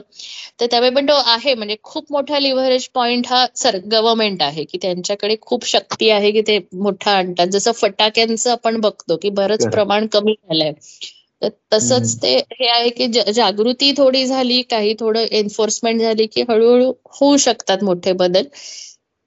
पण आहे गव्हर्नमेंटचं खरं सांगू तर असं खूप मोठा बदल आणायचा कसा हा हे आहे की त्याला काय ट्रिगर असतो गव्हर्नमेंटसाठी हे बघतोय. म्हणून मग मी आता या प्रोजेक्टमध्ये असं केलं की आपण बाराशे शाळा जर एका शहरातल्या करू शकलो आणि हेच मॉडेल जर लोकांना आपण दाखवलं तर आपण सरकारला उलटा दबाव आणू शकतो की अरे एवढ्या शाळा विलिंग आहेत करायला ते प्लास्टिकच्या डब्यांवर बंदीच का नाही तुम्ही आणत? तर आम्ही ते नाकारतोय तो प्रॉडक्ट तर तो का आपण माहिती आहे त्याचे हे आहेत हार्मफुल हे आहेत तर का हे करतोय? असा आम्ही तो एक विचार केला की आपण उलट्या बाजूनीच हे करूयात दबाव आणूयात. एवढे लोक तयार आहेत बदल करायला त्यांनी केला एवढ्या लोकांनी ऑलरेडी तर why not do it as a policy also हे कसं होईल की लोकांना जेव्हा पर्याय उपलब्धच नसेल की मार्केटमध्ये नाहीच आहेत प्लास्टिकचे डबे. मग आता ठीक आहे मग जे उपलब्ध आहे ते घ्या. तर मग फक्त प्लास्टिक आहे किंवा सॉरी स्टील आहे किंवा तांब आहे पितळ आहे पूर्वीसारखं. म्हणजे तो तो पर्यायच नसला पाहिजे त्यांच्यासाठी.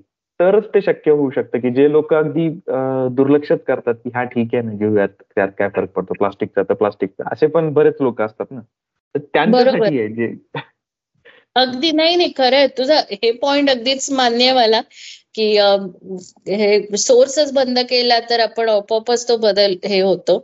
तसं तर डिटर्जंटच्या बाबतीमध्ये होतंय मात्र. हा का आपल्या डिटर्जंट मधनं पूर्वी फॉस्फेट्स आणि नायट्रेट्स नदीत खूप जात होती आणि त्याचा खूप म्हणजे काही नकारात्मक परिणाम नदीच्या ह्याच्यावर होत होता. तर त्या ह्याच्यावर काही केमिकल्सवर मात्र आता सरकारतर्फे हे आलंय की ही डिटर्जंट्समध्ये नाही वापरली जाणार असे काही बदल होत आहेत मात्र. जे तेच होतं. पण आहे वेळ. युरोपमध्ये आता काही हे केमिकल्स बॅन झाले. डीडीटी जसं काही वर्षापूर्वी तुला हो. माहीत असेल डॉक्टर खूप मोठी त्याच्या विरुद्ध हे दिलं होतं. तर त्यामुळे ते झालं आणि सरकारला घ्यायला लागली ती ऍक्शन कारण एवढा तिचं रिसर्च हे होता रेचेल कार्सनचा की त्यांना ते नाकारतात आलं नाही आणि त्यांना ते बॅन करायला लागलं. तर अशाही आहेत म्हणजे हे. आम्ही खरं सांगू तर या बाबतीत हे करतोय की सरकारी पातळीवर न बदल कसा घडवायचा ह्याच्या बाबतीत आम्ही थोडं करतोय. विचार मंथन चालू आहे की काय करता येईल आणि तो ट्रिगर काय असतं एवढ्या मोठ्या ह्याच्यावर करायचा. किंवा न्यूयॉर्क मधलं तुला माहिती असेल नो स्मोकिंग हे खूप तिथे झालं. म्हणजे एकेकाळी न्यूयॉर्कमध्ये जे प्रचंड चालायचं ह्याच्यावर म्हणजे सार्वजनिक ठिकाणी स्मोकिंग आणि मग तिथे मायक्रो बघ म्हणून जेव्हा हे आले मेयर आले त्यांनी ते नो स्मोकिंग हे आणलं एकदम तिथे.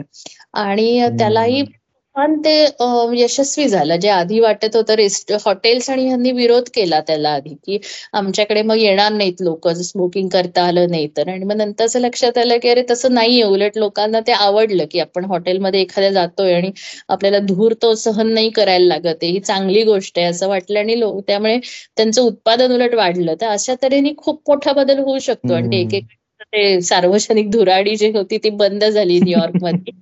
आणि आता आपल्याला सगळीकडे जाणवतं. म्हणजे आता कोणी सिगरेट जसं बंद खोलीत तर कोणी ओढत नाही आपल्याकडे कोणी तसं ओढत नाही. कुठे दिसले हे तर लोकांचे लगेच त्याच्याकडे कटाक्ष जातात असे. त्यामुळे हेही बदल घडतात म्हणजे मोठ्या ह्याच्यावर. पण ते एकूणच सरकार याचं आमचं अजून खरं सांगू तर कोडं आहे. म्हणून आम्ही हे केलं की अगदी अल्टिमेट पॉलिसी मेकर नाही निदान इंटरमिजिएट पॉलिसी मेकरपासून आपण सुरुवात करू की जे समाजात वेगवेगळ्या स्तरात भेटतात आपल्याला आणि मोठे बदल घडवू त्यांच्या मार्फत.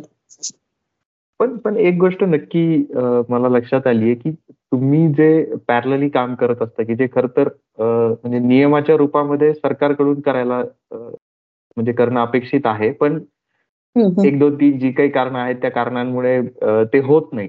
पण तुम्ही तुम्ही किंवा तुमच्यासारखी तुमच्यासारख्या ज्या काही संस्था आहेत जे करत असतात तर त्यामुळे कुठेतरी असं एक रिव्हर्स प्रेशर सरकारला येतं किंवा त्यांच्याकडे लक्ष तरी जातं की ही समस्या आहे आणि यावर काहीतरी व्हायला हवं. त्यामुळे ती आजगरासारखी जी सुस्त असलेली सिस्टीम आहे ती कुठेतरी अशी थोडीशी हालत असेल की हा ठीक आहे करूयात आता. त्यामुळे तुमचं योगदान त्यामध्ये निश्चित आहे. हे मला म्हणजे इथे आवर्जून सांगा वाटतं तुमचं ऐकल्यानंतर. कोणीतरी नदीचं काम करतंय रेग्युलर बेसिसवर आता तुम्ही म्हणालात ना की वर्षभर सुरू आहे तिथे रोज कोणतरी जातं काहीतरी चालू असतं तिथे. तर हे तर आज नाही तर उद्या लक्ष जाणारच झालं ना सरकारचं की लोक करतायत म्हणजे यांना स्वतःहून करतायत. तर त्यामुळे तुमच्या कामाचं महत्त्व मात्र खरंच खूप जास्त आहे.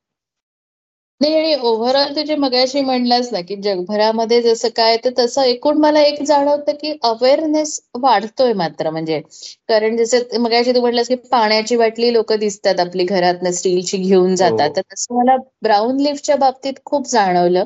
की मी सोळा मध्ये जेव्हा सुरू केलं ना तर तेव्हा मला फोन जे यायचे लोकांचे ते असं होते की आमच्याकडे पानांचा खूप कचरा आहे कोण घेऊन जाणार आहे असं. आणि मग हळूहळू तो थोडासा तो टोन बदलायला लागला. म्हणजे आता मला जे फोन येतात जास्ती ते आम्हाला पानांचं खत करायचंय कसं करायचं मला मार्गदर्शन कराल का असंही येतात.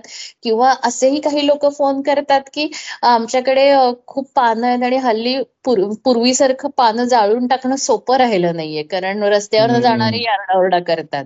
आणि मला इतकं ते छान वाटतं की म्हणजे तो एक कुठेतरी ती जाणीव झालीय की जरी तो एखादा हे आपल्या आवारात जरी पानं जाळत असलं तरी सगळ्यांचीच हवा प्रदूषित होतीये त्यांनी. म्हणजे हा अवेअरनेस पर्यंत नाही तर पूर्वी काय ते त्यांच्या ह्याच्यात करतायत nobody use to bother म्हणजे हे सर्रास चालत होतं जाळणं वगैरे. पण आता त्या जाळणाऱ्या लोकांना वचक बसतोय.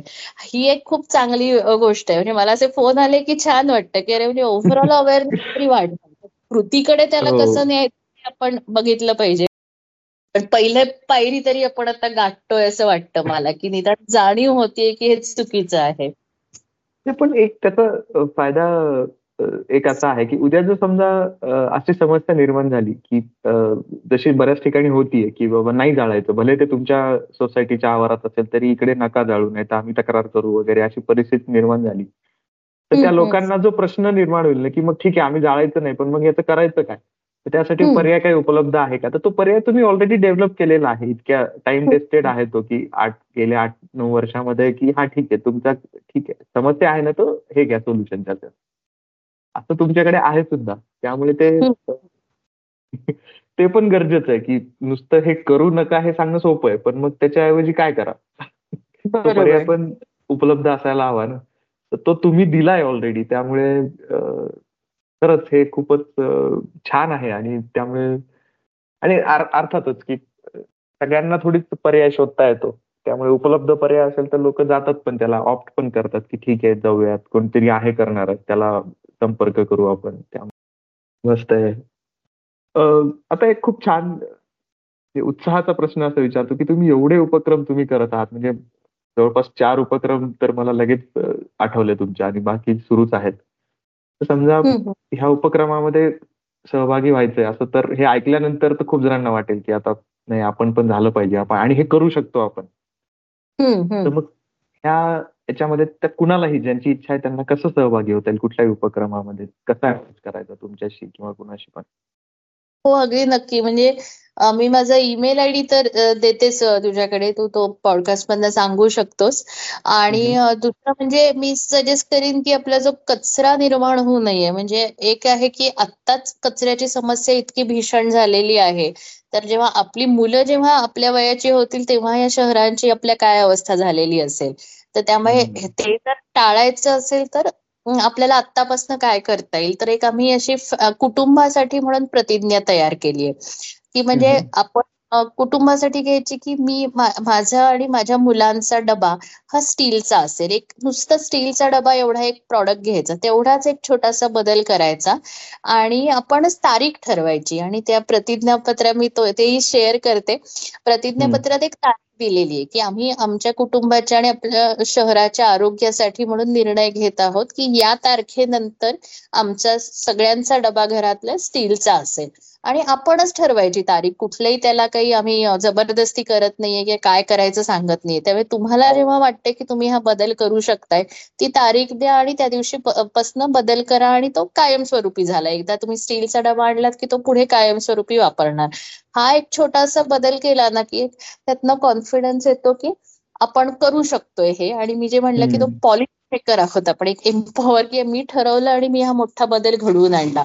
तर हा खूप मोठा एक हे आहे. तर त्यामुळे सुरुवात अशी अगदी या छोट्या गोष्टीपासून होऊ शकते. जर शाळेचे मुख्याध्यापक कोणी हे ऐकत असतील तर त्यांना मी विनंती करते की आपण या प्रकल्पात सामील व्हा तुमच्या शाळेबरोबर. आणि हाच मग आपण बदल शाळेच्या पातळीवर करूयात. आणि मग अगदी छोटं मी एक हँडबुक तयार केलंय मुख्याध्यापकांसाठी. त्याचंही मी लिंक किंवा ते हँडबुक शेअर करते. आणि त्यात याच गोष्टी दिल्यात की आपण का असं म्हणतोय? की प्लास्टिकचा डब्याऐवजी स्टीलचा डबा का वापरायचा? तर पालक आणि मुलांपर्यंत ह्याचं कारण गेलं पाहिजे. आपल्याला नुसतं त्यांना हेच करा असं आपल्याला सांगायचं नाहीये. तर कारण कळलं तर तो बदल आतून होतो. आणि म्हणून मग कारण सांगणारं हे जे मगाशी मी सगळ्या प्लास्टिकच्या डब्याचा प्रवास सांगितला तर ते आहे की ते काय समस्या आहे आणि त्याच्यावर म्हणून आपण हा उपाय का करतोय? मग हे सगळं त्या हँडबुकमध्ये दिलेलं आहे. आणि जर पुणे शहरातली शाळा असेल तर आम्ही प्रत्यक्ष जाऊनही तिथे हे करू शकतो. बाहेरची असेल तर आम्ही ऑनलाईन सपोर्टही त्या बाबतीत देऊ शकतो. तर मुख्याध्यापक म्हणून जे काही बदल करायला मदत लागणार आहे ती आम्ही मदत करू शकतो. मग पेरेंट मीटिंगमध्ये काही बोलायचं असेल स्टुडंट सेशन्स घ्यायचे असतील तर ते आपण करू शकतो. किंवा त्यांचे काही प्रश्न असतील मुख्याध्यापकांचे तर त्यामुळे पॉडकास्ट ऐकणारे मुख्याध्यापक जर असतील तर त्यांना मी थेट आव्हान करते की तुम्ही सामीलच व्हा आमच्या प्रकल्पामध्ये. आपण सगळे मिळून हा बदल करू. तसंच कॉर्पोरेट ऑफिस ऍडमिनिस्ट्रेटर आणि असे जर असतील तर त्यांचंही आम्ही ते असे सेगमेंट करतोय की शाळा आहे कॉर्पोरेट ऑफिसेस आहेत एज्युकेशन इन्स्टिट्यूट्स आहेत रेस्टॉरंट्स हाऊसिंग सोसायटीज अशा वेगवेगळ्या सेगमेंट्स करून आम्ही तिथले इंटरमिजिएट पॉलिसी मेकर बरोबर काम करणार आहोत. त्यामुळे कोणी ऑफिस ऍडमिनिस्ट्रेटर्स असतील तर ते सुद्धा आम्हाला संपर्क करू शकतात. मग आम्ही त्यांना गायडन्स देऊ की आपण काय करता येईल. तसे एक एक आम्ही डेव्हलप करतोय. रेस्टॉरंटचं अजून पुढचं डेव्हलप व्हायचंय आमचं. आता शाळा या अंमलबजावणी सुरू झाली आमची. अरे वा. रेस्टॉरंट वरून मला आठवलं की आजकाल हा पण एक ट्रेंड दिसतो की बरेचदा रेस्टॉरंटमध्ये तुम्ही आपण जाऊन बसलो टेबलवर की ते बाटली आणून ठेवतात न विचारता. काही जण मी पाहिले एक दोन एक दोन ठिकाणीच पाहिले पण म्हणजे तितकंसं नाही दिसत पण मला ते म्हणजे नोट झालं माझ्याकडून की ते म्हणतात की नको आम्हाला तुम्ही तुमचं साधं पाणी दिलं तरी आम्हाला चालेल किंवा आम्ही घरून आणलेलं आहे पाणी. म्हणजे मी पण घेऊन जातो घरून. सवय लावून घेतलेलीच आहे त्यामुळे मग काय होतं की रेस्टॉरंट पण विचार करायला लागत असतील ना की म्हणजे ठीक आहे लोकांना नकोच आहे तर मग कशासाठी द्या ऑलरेडी भले त्याच्यातनं पैसे कमवत असतील तर ते पण हळूहळू कंट्रोलमध्ये येईल. तिथे पण प्लास्टिक थोडस मर्यादित होईल. अगदी खरंय अगदी. रेस्टॉरंट हा खूप मोठा आहे बदल आणि त्यासाठी हो. लोकांमध्येच अवेअरनेस हे करण्याची खूप गरज आहे अगदी. तिथे तर किती म्हणजे हजारांमध्ये त्या पाण्याच्या बाटल्या आता तर छोट्या छोट्या पण येतात अगदी दोनशे शंभर एम एलच्या पण. हो हो. त्यामुळे एक लिटरपासून ते इतकी व्हरायटी असते त्यांची. त्यामुळे तेवढा तेवढा प्लास्टिक पण परत तयार होतं ते ते दुष्टचक्र सुरू होतं परत त्यामुळे. अगदी कचरा हा शब्द जो तुम्ही त्याचे एवढे अँगल सांगितलेत की खरंच म्हणजे डोकं एका ठिकाणी असं सुन्न होतं की आपल्याला जरी स्वच्छ दिसत असलं सगळं आजूबाजूला तरी आपल्या दृष्टीआड सृष्टी असते म्हणतात तसं ते. माहीत नाही आपल्याला की कुठल्या पातळीवर ही समस्या झालेली आहे आणि ही आपल्यापुरती राहिलेली नसून आता आपल्या येणाऱ्या पिढ्यांना पण आता जर काही आपण नाही केलं तर ते त्यांच्यासाठी पण आणखीन अवघड होऊन बसेल ते सगळं निस्तरणं ज्याला म्हणतात आपण. त्यामुळे तुम्ही जे काही काम करत आहात ते निश्चितच जास्त पातळीवर व्हायला हवं आणि प्रत्येकाने त्यात खारीचा वाटा उचलला तरच शक्य आहे त्यामुळे जे कोणी हे पॉडकास्ट ऐकत असतील त्यामुळे मी त्या सर्वांना असं म्हणेन की तुमच्याशी संपर्क करा. आदिती मॅडम फेसबुकवर आहेत म्हणजे माझ्या माहितीप्रमाणे बाकी बाकी प्लॅटफॉर्मचं मला माहीत नाही पण त्यांच्या संस्था आहेत त्यात तुम्ही त्यांना फेसबुकवर जर संपर्क केला तर तुम्हाला आणखी माहिती मिळू शकेल. त्यांच्या पोस्ट त्यांच्या वॉलवर ह्या सगळ्या गोष्टी असतात. त्याविषयी त्या लिहित पण असतात. त्यांचे वेगळे वेगळे मिशन मिशन असतील. जे काही ऍक्टिव्हिटीज असतील त्या पुणे शहरात मुख्यत्वे चालू आहेत. त्यामुळे आणि बाहेर बाहेरच्या शहरातल्या लोकांना त्यांच्याकडून सपोर्ट मिळू शकतो. आयडियाज इम्प्लिमेंटेशन किंवा कुठल्याही बाबतीमध्ये.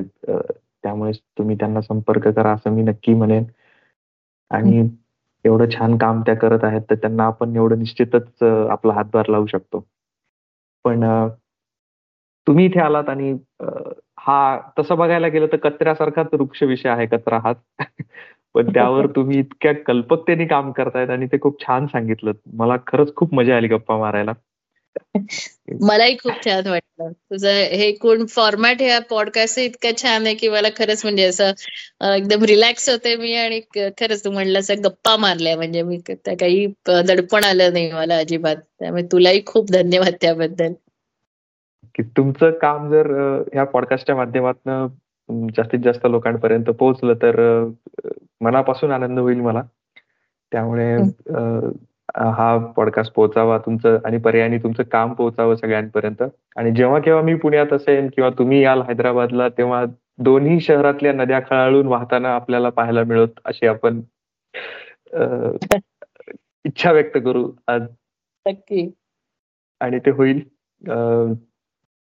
तुम्ही आलात त्याबद्दल तुमचे खूप खूप आभार. एवढ्या छान गप्पा मारल्यात त्याबद्दल सुद्धा धन्यवाद. आणि तुमच्या सगळ्या उपक्रमांना सध्या चालू असलेल्या भविष्यात येणाऱ्या आणि ह्या सगळ्या उपक्रमांसाठी खूप खूप शुभेच्छा.